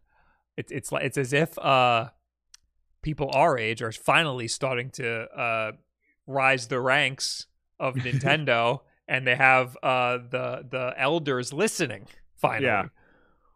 Um So And then, of course- we will get Mother Three. that's it, I think that it's entirely possible. Yeah. Also Klonoa, I want to try that. That's yeah. I'm excited for Klonoa. I'm excited for Portal. Yeah, I was gonna Uh, say I'm excited for Portal, not because I'm gonna play it, but I want other people to Yeah. experience that game. The more people who, who can experience it, the better. Yeah, I think Um, it's I think it's cool that we're getting No Man's Sky. Um, what else is there? Earthbound and Earthbound Beginnings. I mean, it's about time. Those should have been on Switch Online from the beginning. The Metroid uh, DLC The Metroid is, is, update, is yeah. another weird, like non-Nintendo type of thing to do. Yeah, Um, so yeah, there's a there's, and Kirby, we already knew we were getting that. yeah, Um, so again, there's a lot here that uh, surprised me. Like I didn't think a lot of this stuff I didn't think would come out of Nintendo. Yeah. Uh, but I'm glad that they did. it. This feels like this feels like a fan made this direct. yeah. So uh, no, it's definitely. I mean, like I said, there's nothing that really like jumped out and like grabbed me and made me like lose my mind. But there were a lot of announcements that I thought were really cool, and there are things I'm excited for. So this was overall a very good direct. I kind of lost my mind a little bit on the Nintendo Switch Sports. When I saw the logo, I was like, "Wow!" And then when I saw what it looked like, I was like, "Oh no." um. Otherwise, yeah, like I said, I was gonna make a video if there's anything that like really blew me away. Um, and nothing really did. But I think that this was still like a solid like A tier direct.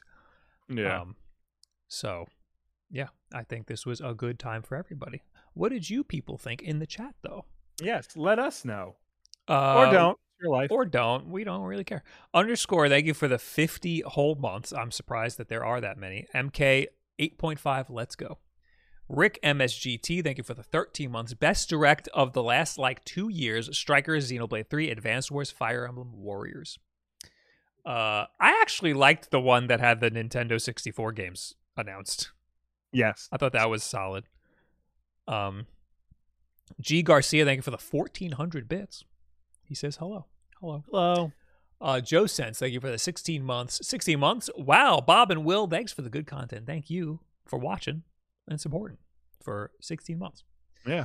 Snooze Attacks, thanks for the 100 bits. Eric Henley, thanks for the 48 months. Slacking behind, Eric. Four years, baby. Here's to many more. Oh my God, thanks, Eric, for saying Thank a cute thing after I just shit all over you. Lewin Mag, thanks for the 100 bits. Ultra hyped for Mario Strikers, the real FIFA killer. It like really is though. It could be.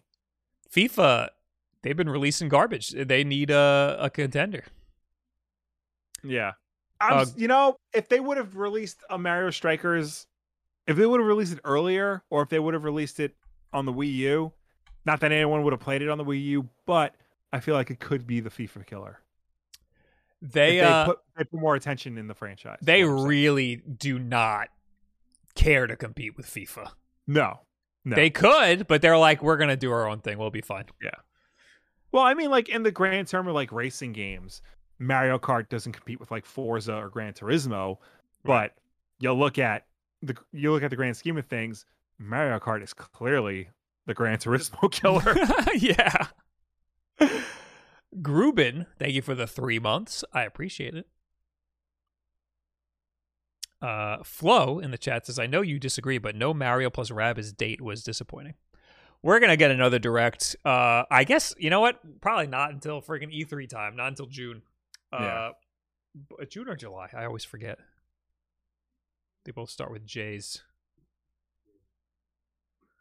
But uh, one, I think we're gonna get a whole bunch of the stuff we've been looking for. Namely, I know a lot of people were disappointed we didn't get uh, a name for the Breath of the Wild uh, sequel yeah, uh, or Link's face.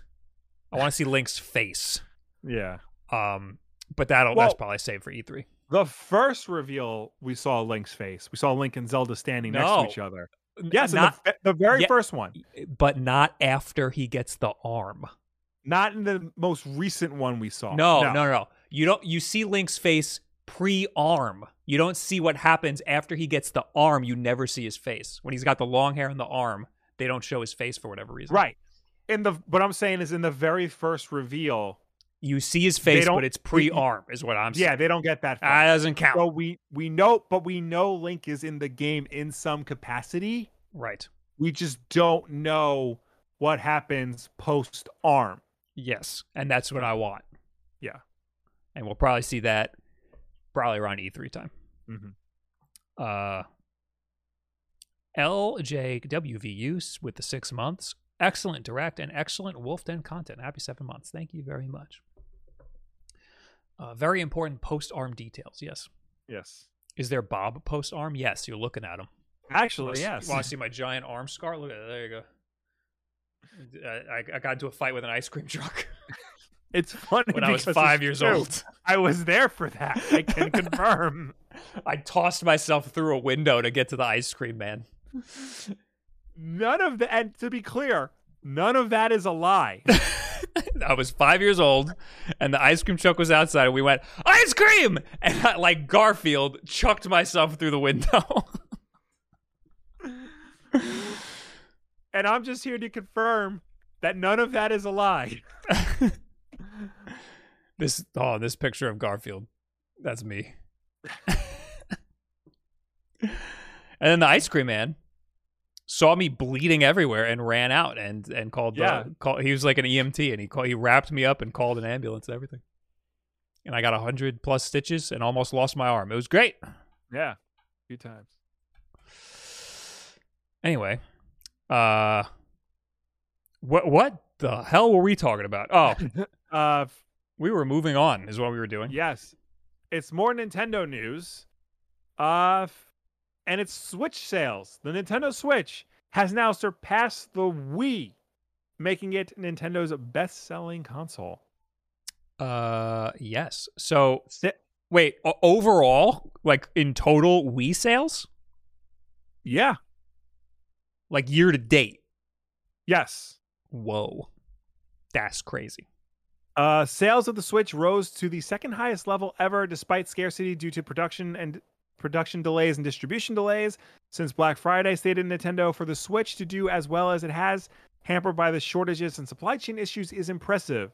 In newly released sales figures, uh, the Nintendo Switch has sold 103.54 million units worldwide as of December 31st, 2021. This number surpasses the Nintendo Wii's life to date number of 101.63 million units. That is crazy. in to put this in context, the NES or the Famicom sold 61.91 million, while the Super Famicom or Super NES sold 49.10 million units.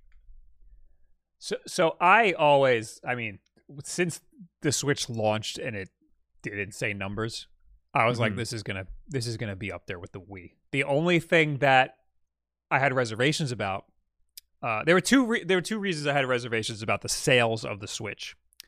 Uh, at least in comparison to the Wii. The Wii was such a casual device that it was everywhere. People who didn't Yeah. play games had it. Old folks' homes had it. You go to like your aunt's house and they just had one. People loved the balance board for like fitness and stuff. It had like Yeah. a like a it was more health conscious than the Switch was. Which is why I thought it was such a miss when they didn't pack in one two Switch with it.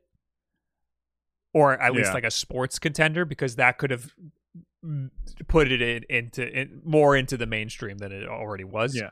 Um, but the thing that definitely helped the Nintendo Switch sales was that it's a portable console, and if you got kids, you're gonna need one for each of them. Yeah. Uh, or if you're a YouTuber like Bob, you just buy one of every version that comes out. You need six of them. it's very Uh, important.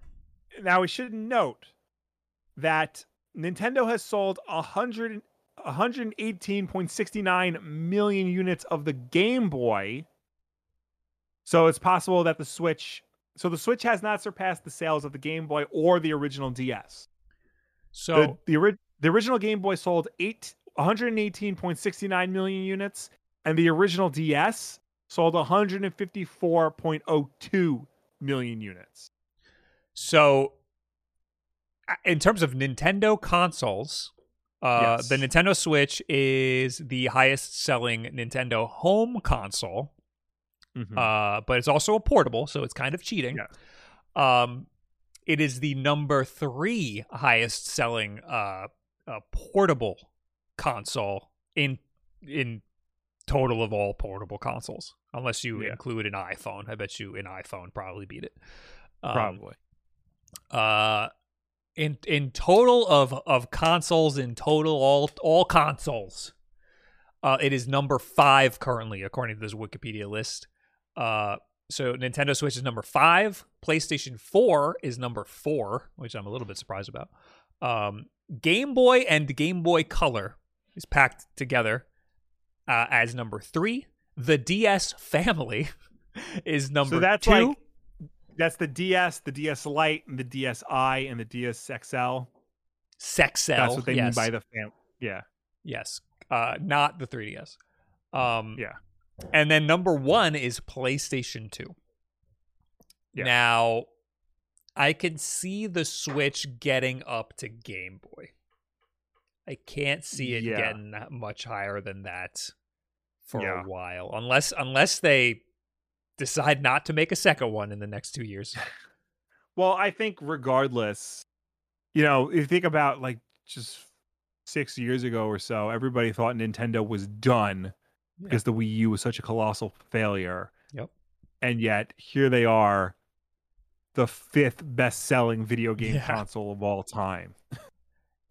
If Nintendo To the point where like sorry, go ahead. if Nintendo makes a Pro, a Switch Pro, which I don't think they Mhm. will, but if they did, then I could see it getting up to DS numbers. But uh, if they make a second one, then it, it categorizes as a Yeah. different console. Then, then uh, no, I don't see that happening. Anyway, and you got to remember like they're ma- they're hitting this number with very old hardware like this is like an old android phone yeah, like hitting these sales numbers playing high quality hd games like we're getting no man's sky a ps4 game on the switch and it's not the cloud version I'm that's, looking to in- see that's incredible is the AYN Odin more powerful than a Switch? that because that's like an Android phone. It's got like a Snapdragon Yeah. processor in it. Because the Tegra chip's pretty pretty powerful in terms of like uh, you know, like portable, like tablets. But it's it's No, it's yeah. over five. I mean, the Switch is is about five years old now. That Tegra is older than that. mm-hmm. Uh, yeah, I don't know uh, what the ben- I'm try- I wish I could see, find like a benchmark of the of the Odin versus the Switch. I think that'd be interesting. Yeah. Uh, but they're pretty comparable.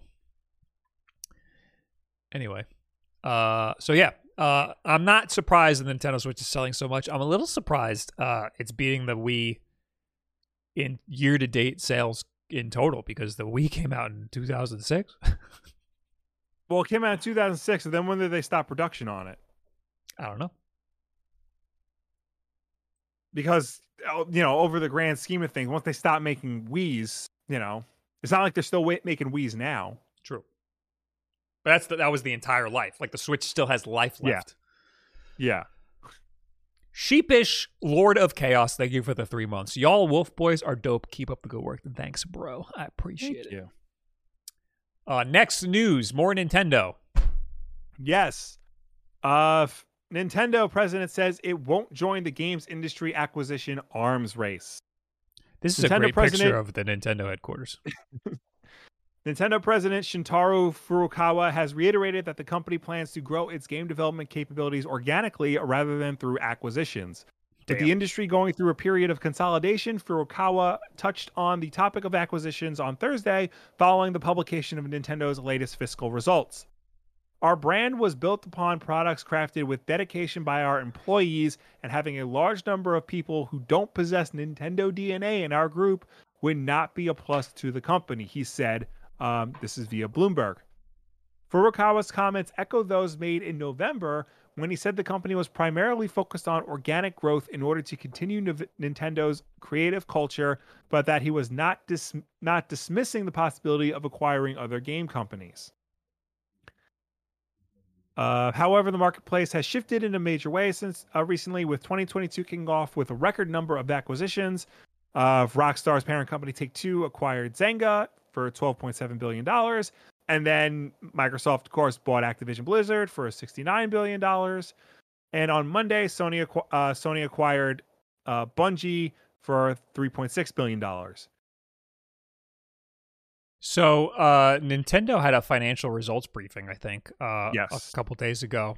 And uh, usually when they do that, we like drop everything and do a whole podcast on it. Like there's Yeah. usually like a lot of stuff. Like there's usually a Q&A section where investors or or their top shareholders ask the heads of Nintendo questions that, you know, we usually get a little bit of insight of, of Yeah. the inner workings of Nintendo. Um but in this case, we had a Nintendo Direct, which told us a lot more than uh, financial results briefing ever Yes. could. Uh, but yes, this is interesting that uh, Nintendo. I mean, we kind of knew this. We kind of knew Nintendo was straight up just not interested in acquiring other companies. They also probably don't have the money. Well, last year the Nintendo acquired Luigi Mansion 3 developer Next Level Games, but that was the company's first buyout in more than a decade. Mhm.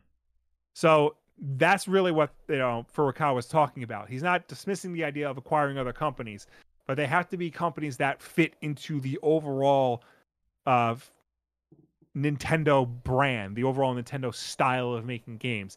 And Next Level Games has made games for Nintendo before. Nintendo just officially put a ring on it, so to speak. They don't even own Game Freak or the Pokemon Company. They No. own part of. I don't even think they own HAL Laboratory.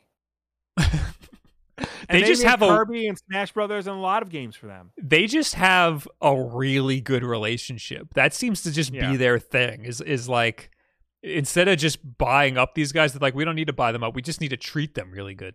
Yeah. So I mean, that's their that's their move. So and it's it's working. So whatever. Yeah. They don't they don't need to do a Microsoft. Microsoft kind of needs to buy people. yeah, they, They kind of need they got the money and they're like, we need people to work with us. Come here, and they just yeah. hostily take over other companies. Yeah. Yeah, it was cool at first. You're like, oh, you buy Obsidian, you buy Ninja Theory, you buy Double Fine. Oh, that's cool. Finally, you have game studios to make games for you. And then they buy Activ, and then they buy Bethesda, and you're like, okay, that's a big deal. And then they buy Activision. They're like, wait a minute, man. Yeah, wait a minute. This is getting kind of crazy now, dude. You want to think minute, about man. this? Yeah, anyway, more Nintendo. Here it is. yeah. Uh, talking Uh, point Nintendo's mastery of f- physical games sales hides limited digital growth. What the hell does that mean? So this is basic. This is more of an opinion piece Okay. than anything, but I wanted to find the specific. I should have done this beforehand.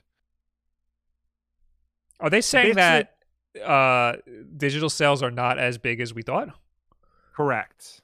Interesting. Because I I think that they'd be higher because it's the Switch and and you Yeah. people would want digital to have it more portably. Uh, when you drill, drill down into the financial results, you can find positives and negatives depending on your mood, as between highlighted, blah, blah, blah. 2020 in particular was a unique in terms of recent history. Uh, when reading through Nintendo's briefings and notes, the trends are all too uh, familiar. Nintendo's big strengths, uh, as it's been over the past three decades, is in producing and selling physical entertainment goods. This isn't just in terms of numbers, but in the gaming culture it's cultivated. You only need to see the sheer volume and variety of physical edition games and the limited edition industry for Switch titles to appreciate how significant number of Nintendo fans value and prize physical media and collectibles. It's a strength that Sony and especially Microsoft has struggled to match in terms of big hitters in the console gaming. If Nintendo rules the physical media space, though, it is still arguably lagging behind in the digital sphere. That leapt out in the in the financial results around more around other more positive angles. Nintendo's digital business, which incorporates everything from eShop games, Switch Online subscriptions, microtransactions, and more, is behind its rivals. Now, to give the results their due, their due, overall revenue from digital sales were up in Q3, in line with huge figures and momentum being generated by physical copies.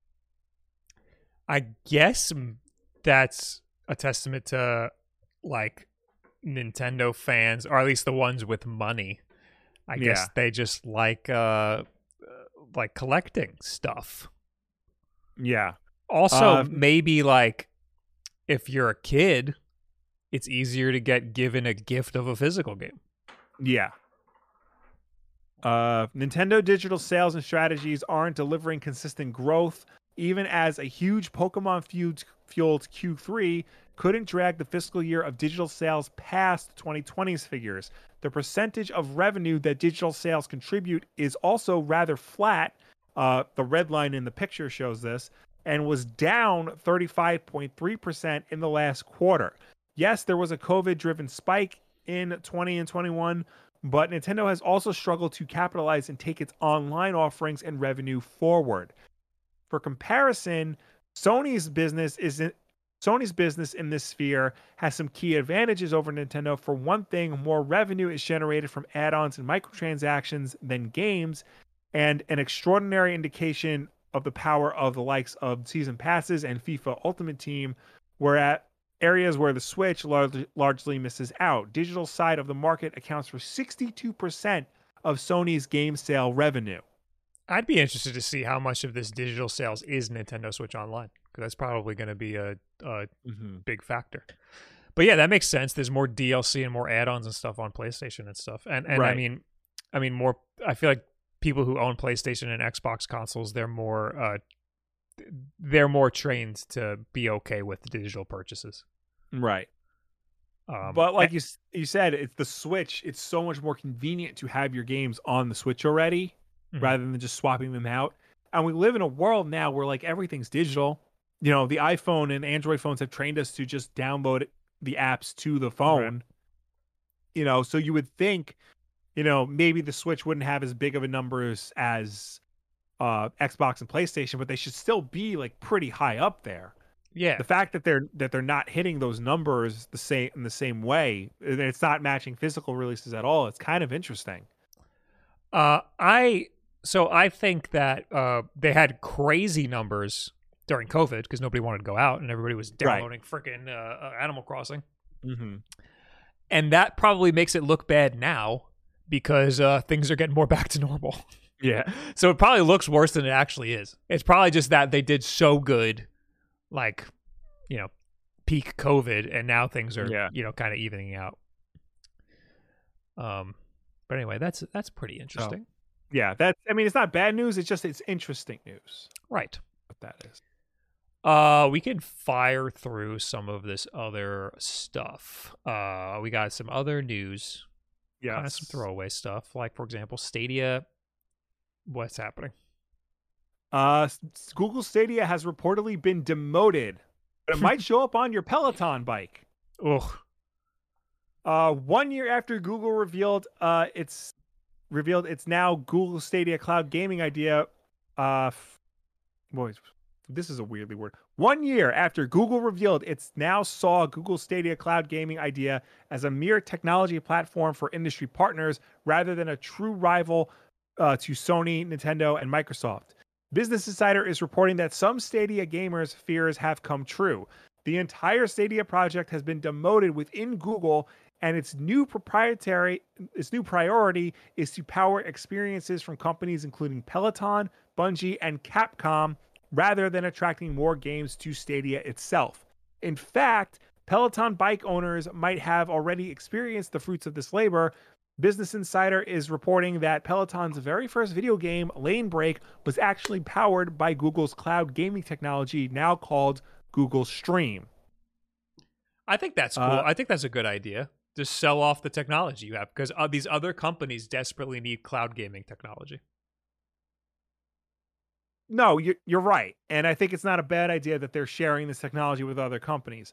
Right. What's interesting to note, though, at the whole point of this article is that Google Stadia, as we know it, like a cloud streaming service, like a, a Game Pass competitor, doesn't seem to exist anymore. it's not like Google came out last year with like all the, you know, fire and vin- and vim and vinegar. It was like to promote this is the new way to game, and it has not met expectations. And it, like they are refocusing it and basically doing away with the service. I stand by that Google Stadia was good. It had horrible marketing. Yeah. They, they, the, the their biggest problem was that they said it was 4K 60 and uh, nothing supported that. So why did they even say that? Well, there was that. It was there was like I'm still confused by this. The fact that you needed a paid Google Stadia subscription in order to use Stadia, but you had to buy the games individually.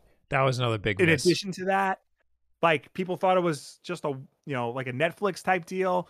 Well, okay, you- so, so so it w- the the plan was that it would be free, and Mhm. then you pay for the game, but they released it as a pro version that you needed a subscription for. That was another Yes. huge miss. If they released it with the free version and then you just buy the games that you want, that would have been awesome. Because then, Yeah. like, you want to play Cyberpunk. I don't have a computer that could play Cyberpunk. I don't have a friggin' Xbox that can play Cyberpunk, but I have this freaking uh, shitty laptop. yeah. Boom, you you pay sixty bucks, you can play Cyberpunk. That's like huge.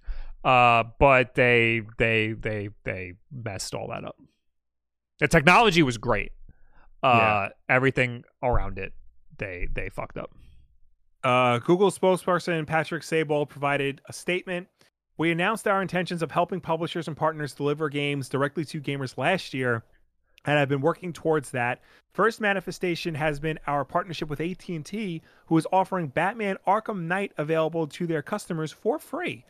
Uh, while we won't be commenting on any rumors or speculations regarding other industry partners, we will fo- we are still focusing on bringing great games to Stadia in 2022 with 200 plus titles currently available. We expect to have another 100 games added to the platform this year and are currently have 50 games available uh, to claim in Stadia Pro. So they're They'll, basically uh, like remain calm, all is well. Yeah, I doubt that. I think that Yeah. uh, it'll be uh, they're, they're phasing it out.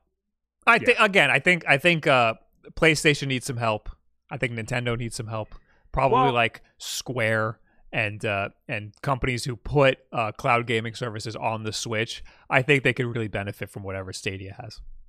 Well, Sony, remember like this was last year or like two years ago, Sony actually partnered with Microsoft Right. to power their cloud gaming Right. infrastructure. They're using Microsoft Azure do that. Nintendo's going to do a Nintendo thing. You know, they're never going to partner with Silicon Valley tech company to do this. That's true. But yeah, so it looks like Google Stadia is not going to be it's not going to be a game streaming service for the customers for much longer. It looks like it's going to be cloud streaming service for game companies to Right. stream their games. Uh, I want to point out this chat message because I think it's funny. Not going to New York Fashion says highly recommend an SD card. Super easy to get going. I don't. I didn't even need to Google anything. I think that that has like big, uh, the same energy as as like uh, shorts are great. They're fun and easy to wear. I don't know. Um. Anyway, we can move on.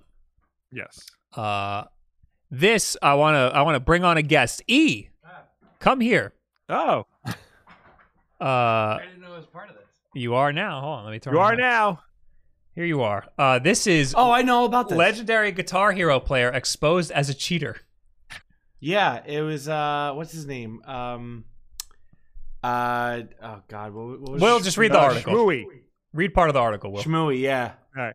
you might hear an echo, guys. I'm sorry, but whatever. Uh, competitive Guitar Hero and Clone Hero player Shmooey is the latest such example of, uh, you know, somebody cheating to prove that they're the best. As fans of the series uh, recently exposed his most impressive feat as fraudulent. The player had spent the last few years sharing incredible videos of his accomplishments, setting new records and earning thousands of dollars in bounties that have been established for certain songs. In a video breakdown of Shmooey's history with the game, speedrunning commentator slash YouTuber Karl Jobst uh, revealed in detail how Shmooey managed to fool players for so long. Uh, let me just skip ahead. Shmooey has long you- been part of the scene. As Kotaku points out, he's clearly a very talented player, which is likely why it took so long for his fake videos to be exposed. Things started to unravel in December of last year when Shmooey posted a video of nine patterns of eternal pain where he didn't miss a single note, which could have been a world first. This wasn't the first time Shmooey had drawn suspicion from the community, and the video included segments where it became obvious that his finger patterns didn't match up with what was happening on screen. Once Guitar Hero fans discovered this, more videos were investigated and exposed. Shmooey initially dismissed questions of the video's authenticity, but as evidence began to stack up, he revealed that a number of his videos were faked using a variety of different methods. He has since taken all of his Guitar Hero videos down, paid back the money he received in bounties, and posted a new video apologizing for his actions. Shmooey admits in the video that he was not entirely sober when everything took place. the situation is obviously a disappointing one for everyone involved. Hopefully, now that Shmooey has opened up about these events, he can get some help, the help he needs, and others will learn from his mistakes. So is this Sh- Shmooey? No. It's the other guy. Shmooey is the dude that's on the on the uh thumbnail. That's That- Frost. this- That's that's also that's Frost. That's a different guy. Oh, so where's the He's really guy? good. This That's guy. That's Okay. Shmooey. So, uh, so how many times? So what? This is just somebody else's gameplay. Uh, it could be either that or it's a no fail. So like you can uh, you can there's a setting in Clone Hero where you could bot it. You just bot the whole chart. Oh, so you're not but even it's supposed to say on the bottom bot or auto. Oh, but he probably just You probably just deleted that. something. Just deleted that asset or something. So E over here is big, big time, uh, big time Guitar Hero guy. Here he is with his modded uh, Guitar This Hero mine, controller. This mine. Uh, so, so did you? So what? How did? When did you hear so about I, this? so I'm friends with uh, Akai. He's like the Just a uh, name drop, just a little casual name drop. Yeah. Yeah, he's he's my boy. He's one. He's probably one of the best uh, Guitar Hero streamers on Twitch, and um, he was the one who was talking about it first, and then it just kind of spiraled. I, I didn't watch too much of it as it was going on, but I used to watch this guy Shmooey, Oh. and I was like, oh, he's he's really good. But like, yeah, you get that sometimes when you get that notion of, is he too good? Like to the point where this doesn't look real. So it's this- perfect. did this just happen once? I don't know. Did he just? I think it's happened multiple times. because it sound, to- in his apology, it sounded like he just said I was drunk. Does that mean like That he- doesn't. That's Does not- that mean he just turned on hacks one stream? That doesn't sound. Well, according uh, to this Kotaku article that is referenced in the comicbook.com article, there's a weird moment at the end of one of the videos where a Windows Media Player overlay appears. Oh no! So- also what they just showed. I don't know if you want to go back like five seconds. So he's he's hitting all of the buttons right now, and it's only the red and green. He's still hitting him. Oh yeah. so that's like a thing where people are like, "Oh, is that is that legit?" This is all referencing the uh, Karl Jobst video. This is the same guy who uncovered the whole, uh, or or brought light to the whole, um, uh, the, the Billy Heritage Mitchell? auction. the heritage auction thing. Oh, Yeah. Yeah. Oh, okay. Oh, that's not it. But yeah, yeah, no, that's it. Uh, which we talked about on this on this show. Yeah. So He uh, also talks about Billy Mitchell. Those videos are damn. it looks like he just He uncovers doubled down, dude. a lot of uh, Yeah. bad things going on. So that's interesting. This video is 27 uh, minutes long, so you could uh, hmm check it out. I'll I'll link uh, I'll link the article in the chat right now. Guitar Hero is hard, and I can't do the things that these guys do.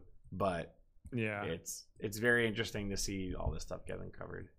Yeah, and E streams all of the time on twitch.tv slash guy with the hair Live? live. Don't do that. Uh, you know, for the longest time, my Twitter was just got the hair, and it was going to some random dude.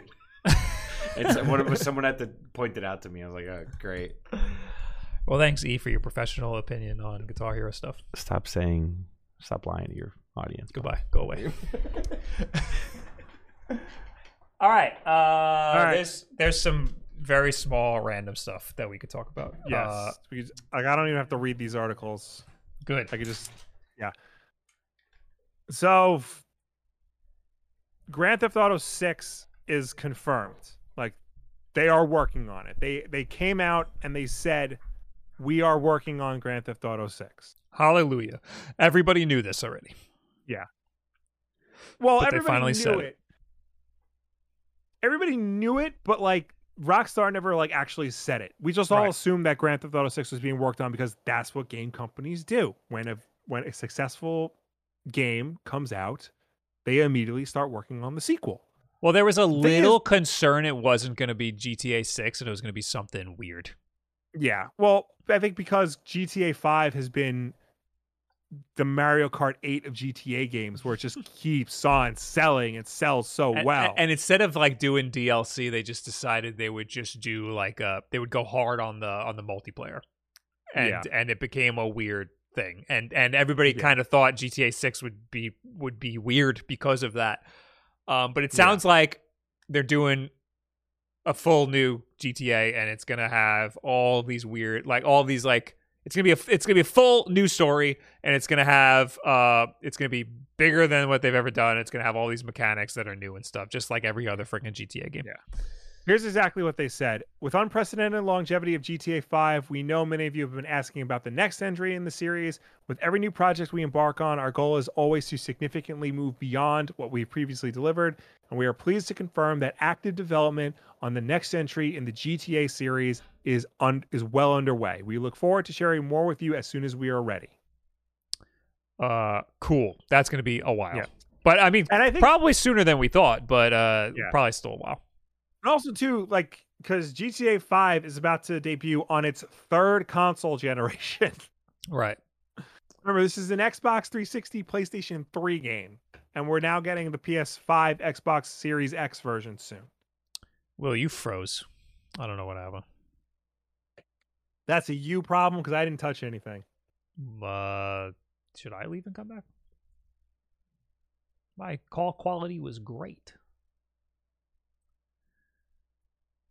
Hello. Nah, it's a you problem.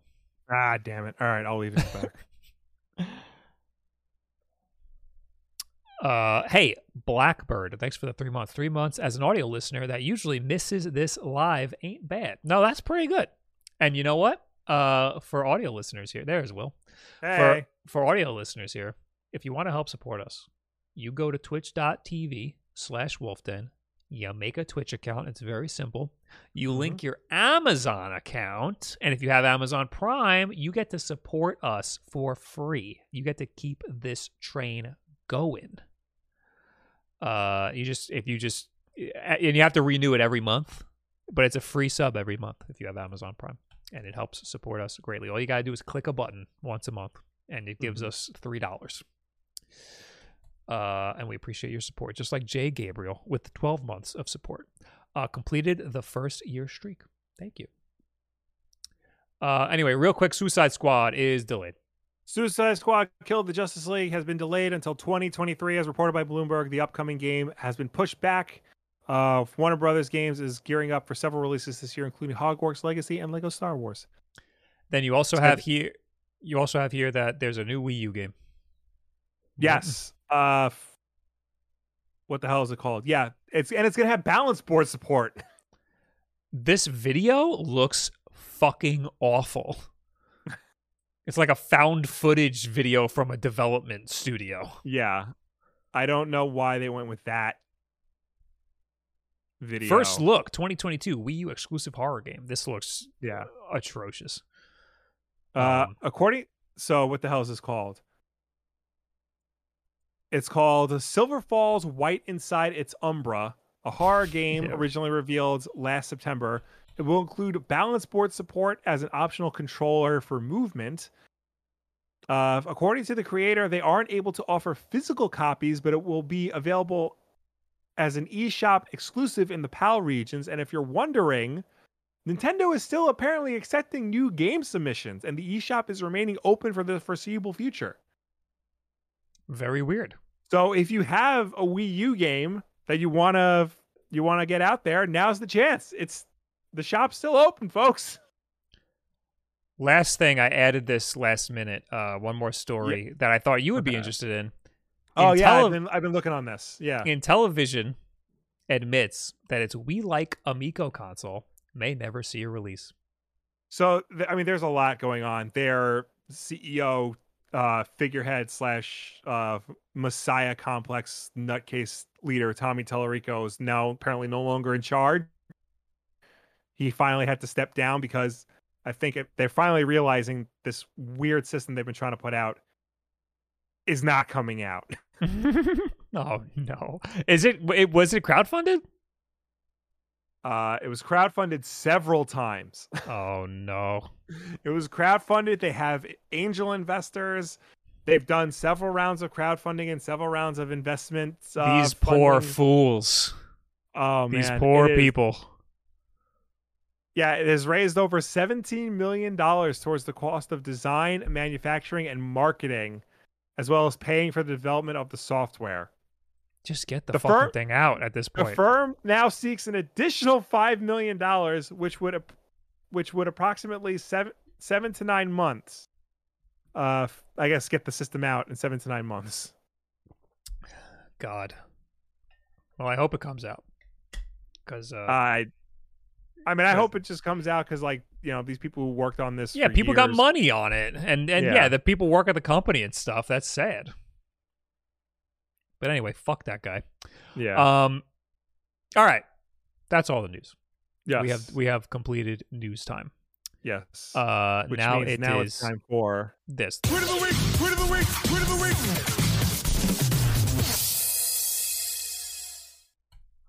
Uh, this week's tweet of the week is from Reggie. He did the Wordle, and he did a Wordle. He just did the Wordle text. Yes. You know, like he he did a Wordle and he posted his text. He did it in two moves, and then he said, "Had to try it. Done. Not my jam." Yeah. So he came into the trend late, dominated, and then said, "Not my thing. I'm out." Yeah. He's like, "Too That's- easy." That's that's why that's why I love Reggie. Yeah, I don't remember what the word was this day, but uh, it definitely Uh, took me more than I, two. I actually played it this day. I forgot I forgot what it was. But I've only played it twice, and I don't play it often because I, I don't know how to spell. I do it every single day at midnight. Really? Yeah, I do it every single day. My in laws are like super in on this. I actually think I lost it. I failed for the first time last night Yeah. or two nights ago. I failed for the first time. I think the first time I played it, I didn't read the instructions. Now that I did read the instructions, I like I understand it, but I'm still not a good speller. So I don't. I don't do. I just. I just type what sounds like a word. I don't think like it doesn't have to be a real word. right, no, I know? know. I mean, I mean, it has to be a real word, but in my mind, I don't have to know that it's a word. It just has to have like a vowel in it somewhere, and then it's a word. Yeah. I just, I just type letters that look kind of like a word. Yeah. My opener is stern because it has a lot of very common consonants, and I feel vowels will come early later. I mean, will come Yeah. easy later. You failed on elder, yes, yes, elder. I I failed horribly on. Yeah. Anyway, we'll talk to Uh, you people real quick. I had a tweet of the week. Oh, you did. Never mind. We're not. Yeah. Uh, Screw you guys. You guys gotta wait. Where is it? Uh, it should be under Oh. your tweet of the week. Yeah. Oh, I saw this. uh, it is from the Tony Hawk Logos Twitter account where you can request uh, phrases being put in the Tony Hawk's Pro Skater logo. Several variations of this request by several people, and it says, "Fuck Tony Hawk's uh, for doing NFTs." So I saw it at I saw it in a in a I saw it as two parts. I saw this one and then I saw the next one, which was sorry yeah? to everyone who found out this way, but it's That's how I found out. it's written in the the Yeah. Tony Hawk logo. Listen, man, these super famous people, they don't know. They just some guy No. is like, "Hey, you want to do an NFT? You're going to do this thing. It's going to make you a bunch of money. Here it is." And he's like, "Okay, okay, where do Yeah. I sign?" All right. So it's not his fault. It's a I little his fault, but I mean, he probably doesn't know any better. Yeah. Uh, anyway, now we'll talk to you. Now we can talk to you people. Uh, where am I? Last week's. Here it is. Uh, this was from last week. What did we talk about last week? A lot of stuff. Oh, okay. That really narrows it down. Uh, Yeah. NBA clips says Will's pet peeve is now mine. Characters not wearing their masks or outfits. It's the book of Boba Fett, not the book of bald Kiwi bloke. He's right though. like I understand like we know what Boba Fett looks like now because of Jango Fett, but still he doesn't have to take his helmet off when he goes to meet the Jennifer Grey uh, Twi'lek in the bar or when he's meeting with it. Yo, if he were to wear the helmet when he's meeting with all the other gangsters, that would have instilled more fear and intimidation in them. It's really weird because like we the only Mandalorian we knew for so long was Boba Fett. Yeah. and now he's like not even really a Mandalorian, and he's and like the Mandalorians keep their helmets on because of Boba Fett, like not Yeah. in the story and uh, just written. Like Yeah. he, they're written that way because of Boba Fett, and now Boba Fett's like, I'm fuck those guys. I'm taking my Yeah. helmet. I want to breathe. All of a sudden, he wants to breathe. Yeah. Um, I've- I so a lot of people are upset about the Book of Boba Fett because there's not enough Boba Fett. I actually kind of like all of the episodes that didn't have Boba Fett in it. Well, that's the problem. Because yeah, I do. I, I think Boba Fett's fucking stupid. Yeah, Boba Fett is a great action figure. He's a good side character, but you, you try to make him the lead of a show. And Temuera Morrison agrees with this. He talked too damn much in Yeah. the show. Yeah, So- he doesn't talk at all in the movies. Uh, yeah, he he. Uh, I I I liked some. There were some good Boba Fett moments in the last episode, but uh, I didn't. I didn't see today's episode yet. yeah, there were some good moments. So. Um, but in the grand scheme of things, I was like, this is- there was some really stupid moments, but there was a lot Yeah. of cool moments too. Yeah, Anyway, uh, seven. Bob, your PS5 probably doesn't like the surge protector. My PS4 Pro would always yell at me, even though I never turned it off wrong until I realized it wasn't getting enough slash the right kind of power from the plug it was in. I've got my PS5 in the same specific plug my PS4 Pro liked, and it's only yelled at me after a power outage. As you'd expect, my Xbox One and Series X don't care what I do, though, or if they do, they've never said anything. I, I, that's probably the case. Uh, Yeah. But uh, is that my fault or the PlayStation's? I mean, are you really willing to buy a whole new surge protector just for your PlayStation Five? Not at all. Uh, all hands on deck says, "Oh, this is all caps. The stream that definitely isn't for these two guys, especially when they call it 16 gigabs of RAM. They deserve nothing more than a Switch and leave the real gaming to the adults. Hey, you always have Mario. Crying face, em- laughing emoji, laughing emoji, crying face, laughing emoji. What the hell did we talk about last week? We, we did oh, talk about the the Steam, Deck. Steam Deck. We did talk about That's Steam why we got the freaking like chodes coming out of the woodwork to to friggin' uh And I don't to even criticize think we, us. we didn't really criticize the Steam Deck last week. I don't think. No. I mean, I think though at worst we said, you know, this is uh this is more of like an enthusiast product. This is not going to be a mass market appeal thing like the Switch is. I I think he just Yep. I think he thinks I was serious when I called it a gigabee. Like I don't know what a gigabyte is. Yeah. I don't. I need I need him to explain it to me. Yes, please mansplain what a what a 16 giga BS is. Yes. I'm not entirely clear. And please let me know in a year or two uh, how much support Valve is giving for the Steam Deck, like they did the Steam Machine and the Steam controllers and big picture mode and all those other things that they don't really talk about anymore. I saw a crazy clickbaity uh, uh, video thumbnail, like a YouTube video. That was the type. The title was "Is the Steam Deck too big?" And then the thumbnail just had a guy holding it, and it said no. But the fucking thing looked huge in his hand. The thing is massive. Like that's something you can't yeah, you can't like, deny you that. can't argue against. The thing is big, and you know I understand why it's big. I'm sure Valve had to make it big. I'm not saying it's a bad thing that it's big, but the fucker is big. I'm about. just how it is. I'm about to play around with the Aya Neo, Yeah. which is like a, you know, uh, uh, it's a similar type of device, but that thing is a thousand dollars more. So I, after looking at that, I totally see the value of the Steam Deck Yeah. Because it's four hundred dollars opposed Yeah. to fourteen hundred dollars. Um, but anyway, our own dad commented, "Will Wolf, damn it, recognized at a Starbucks near you." Did you talk about that on the podcast? I did not did. talk about it on the podcast. I didn't even think I talked about it to him.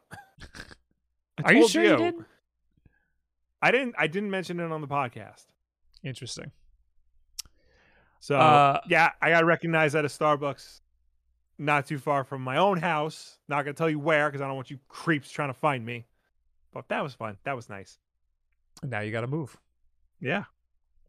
Uh, he all and then Fred, the guy who pulls the comments, also noted, "Oh, geez, he's found the comment section." he's known. He just kind of it, it's easy to to, to overlook him because uh, he doesn't have an icon or anything. Yeah. He is. He's just pure chaos. He usually comments multiple times. Yes. Uh, Chubbs the owl says, "No one cares about." F- oh no, this is a quote. No one cares about February. I was born in February. Can confirm. Oh, okay. Yeah. Listen, it's the So shortest month. was- It's very easily overlooked. So was our dad. that is true. I'm sure he's going to take up some problems with Yeah. that. All right, we're in the chat real quick before we got to leave. I got things to do. Uh, do we have any? Uh, Nope. I want to say super chats to catch up on. No. no super chats. um. Anyway, uh, Indie Uh, List says, "Imagine holding the Steam Deck with one hand while you wipe your ass." No, you put the thing down. Yeah. Like Yeah, when, I'm, when I'm on my laptop, put it down. Yeah, the switch goes on. The switch goes on the cistern while I take care of business. Right. Will, I don't think people will find you if they knew you live near a Starbucks. That's a good point. True, but I didn't want to get specific. Also, I think my town has at least four has at least like four Starbuckses. Titus pra- Praetor says, "Have you guys seen the drama regarding React content? I saw a little bit of it. Um, so there's so there's a lot of Twitch streamers that will react to stuff like that other people make, like YouTube videos. Yeah, yeah. And there was one specific YouTuber who like threw a shit fit about it, and all of the React content guys were ganging up on him.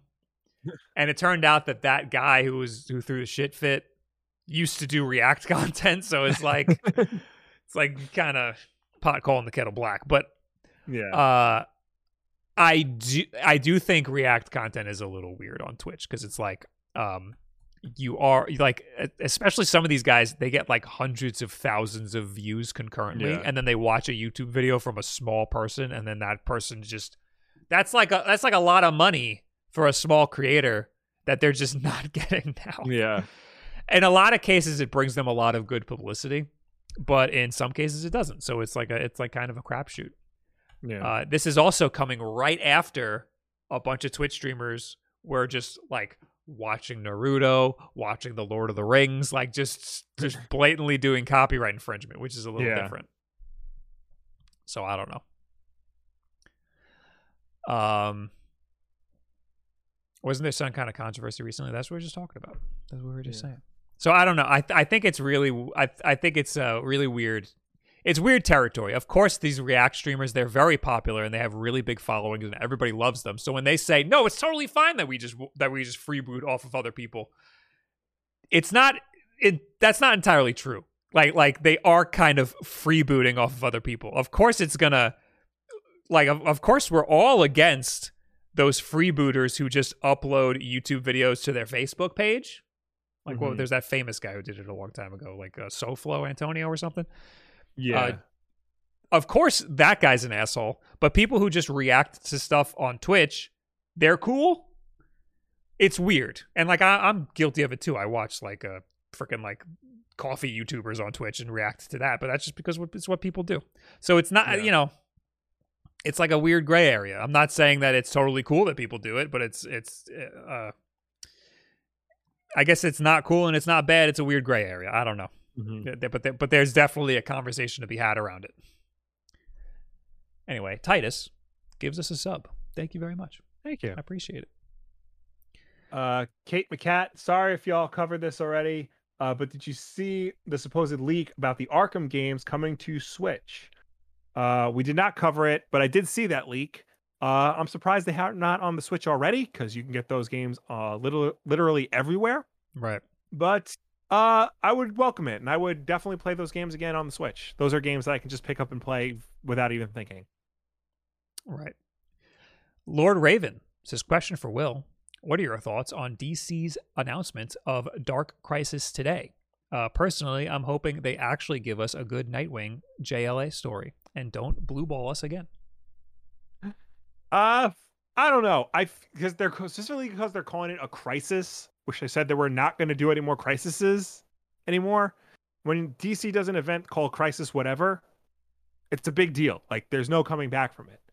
So we'll see how it goes. DC is kind of in a weird state where they're trying to introduce the next generation of these heroes while also keeping the previous generation of the heroes around. So I think this will kind of tie into that sort of thing. Um, I won't know until it actually comes out. I have, I'm actually very behind on all DC stuff that isn't Batman. So. That's where I am.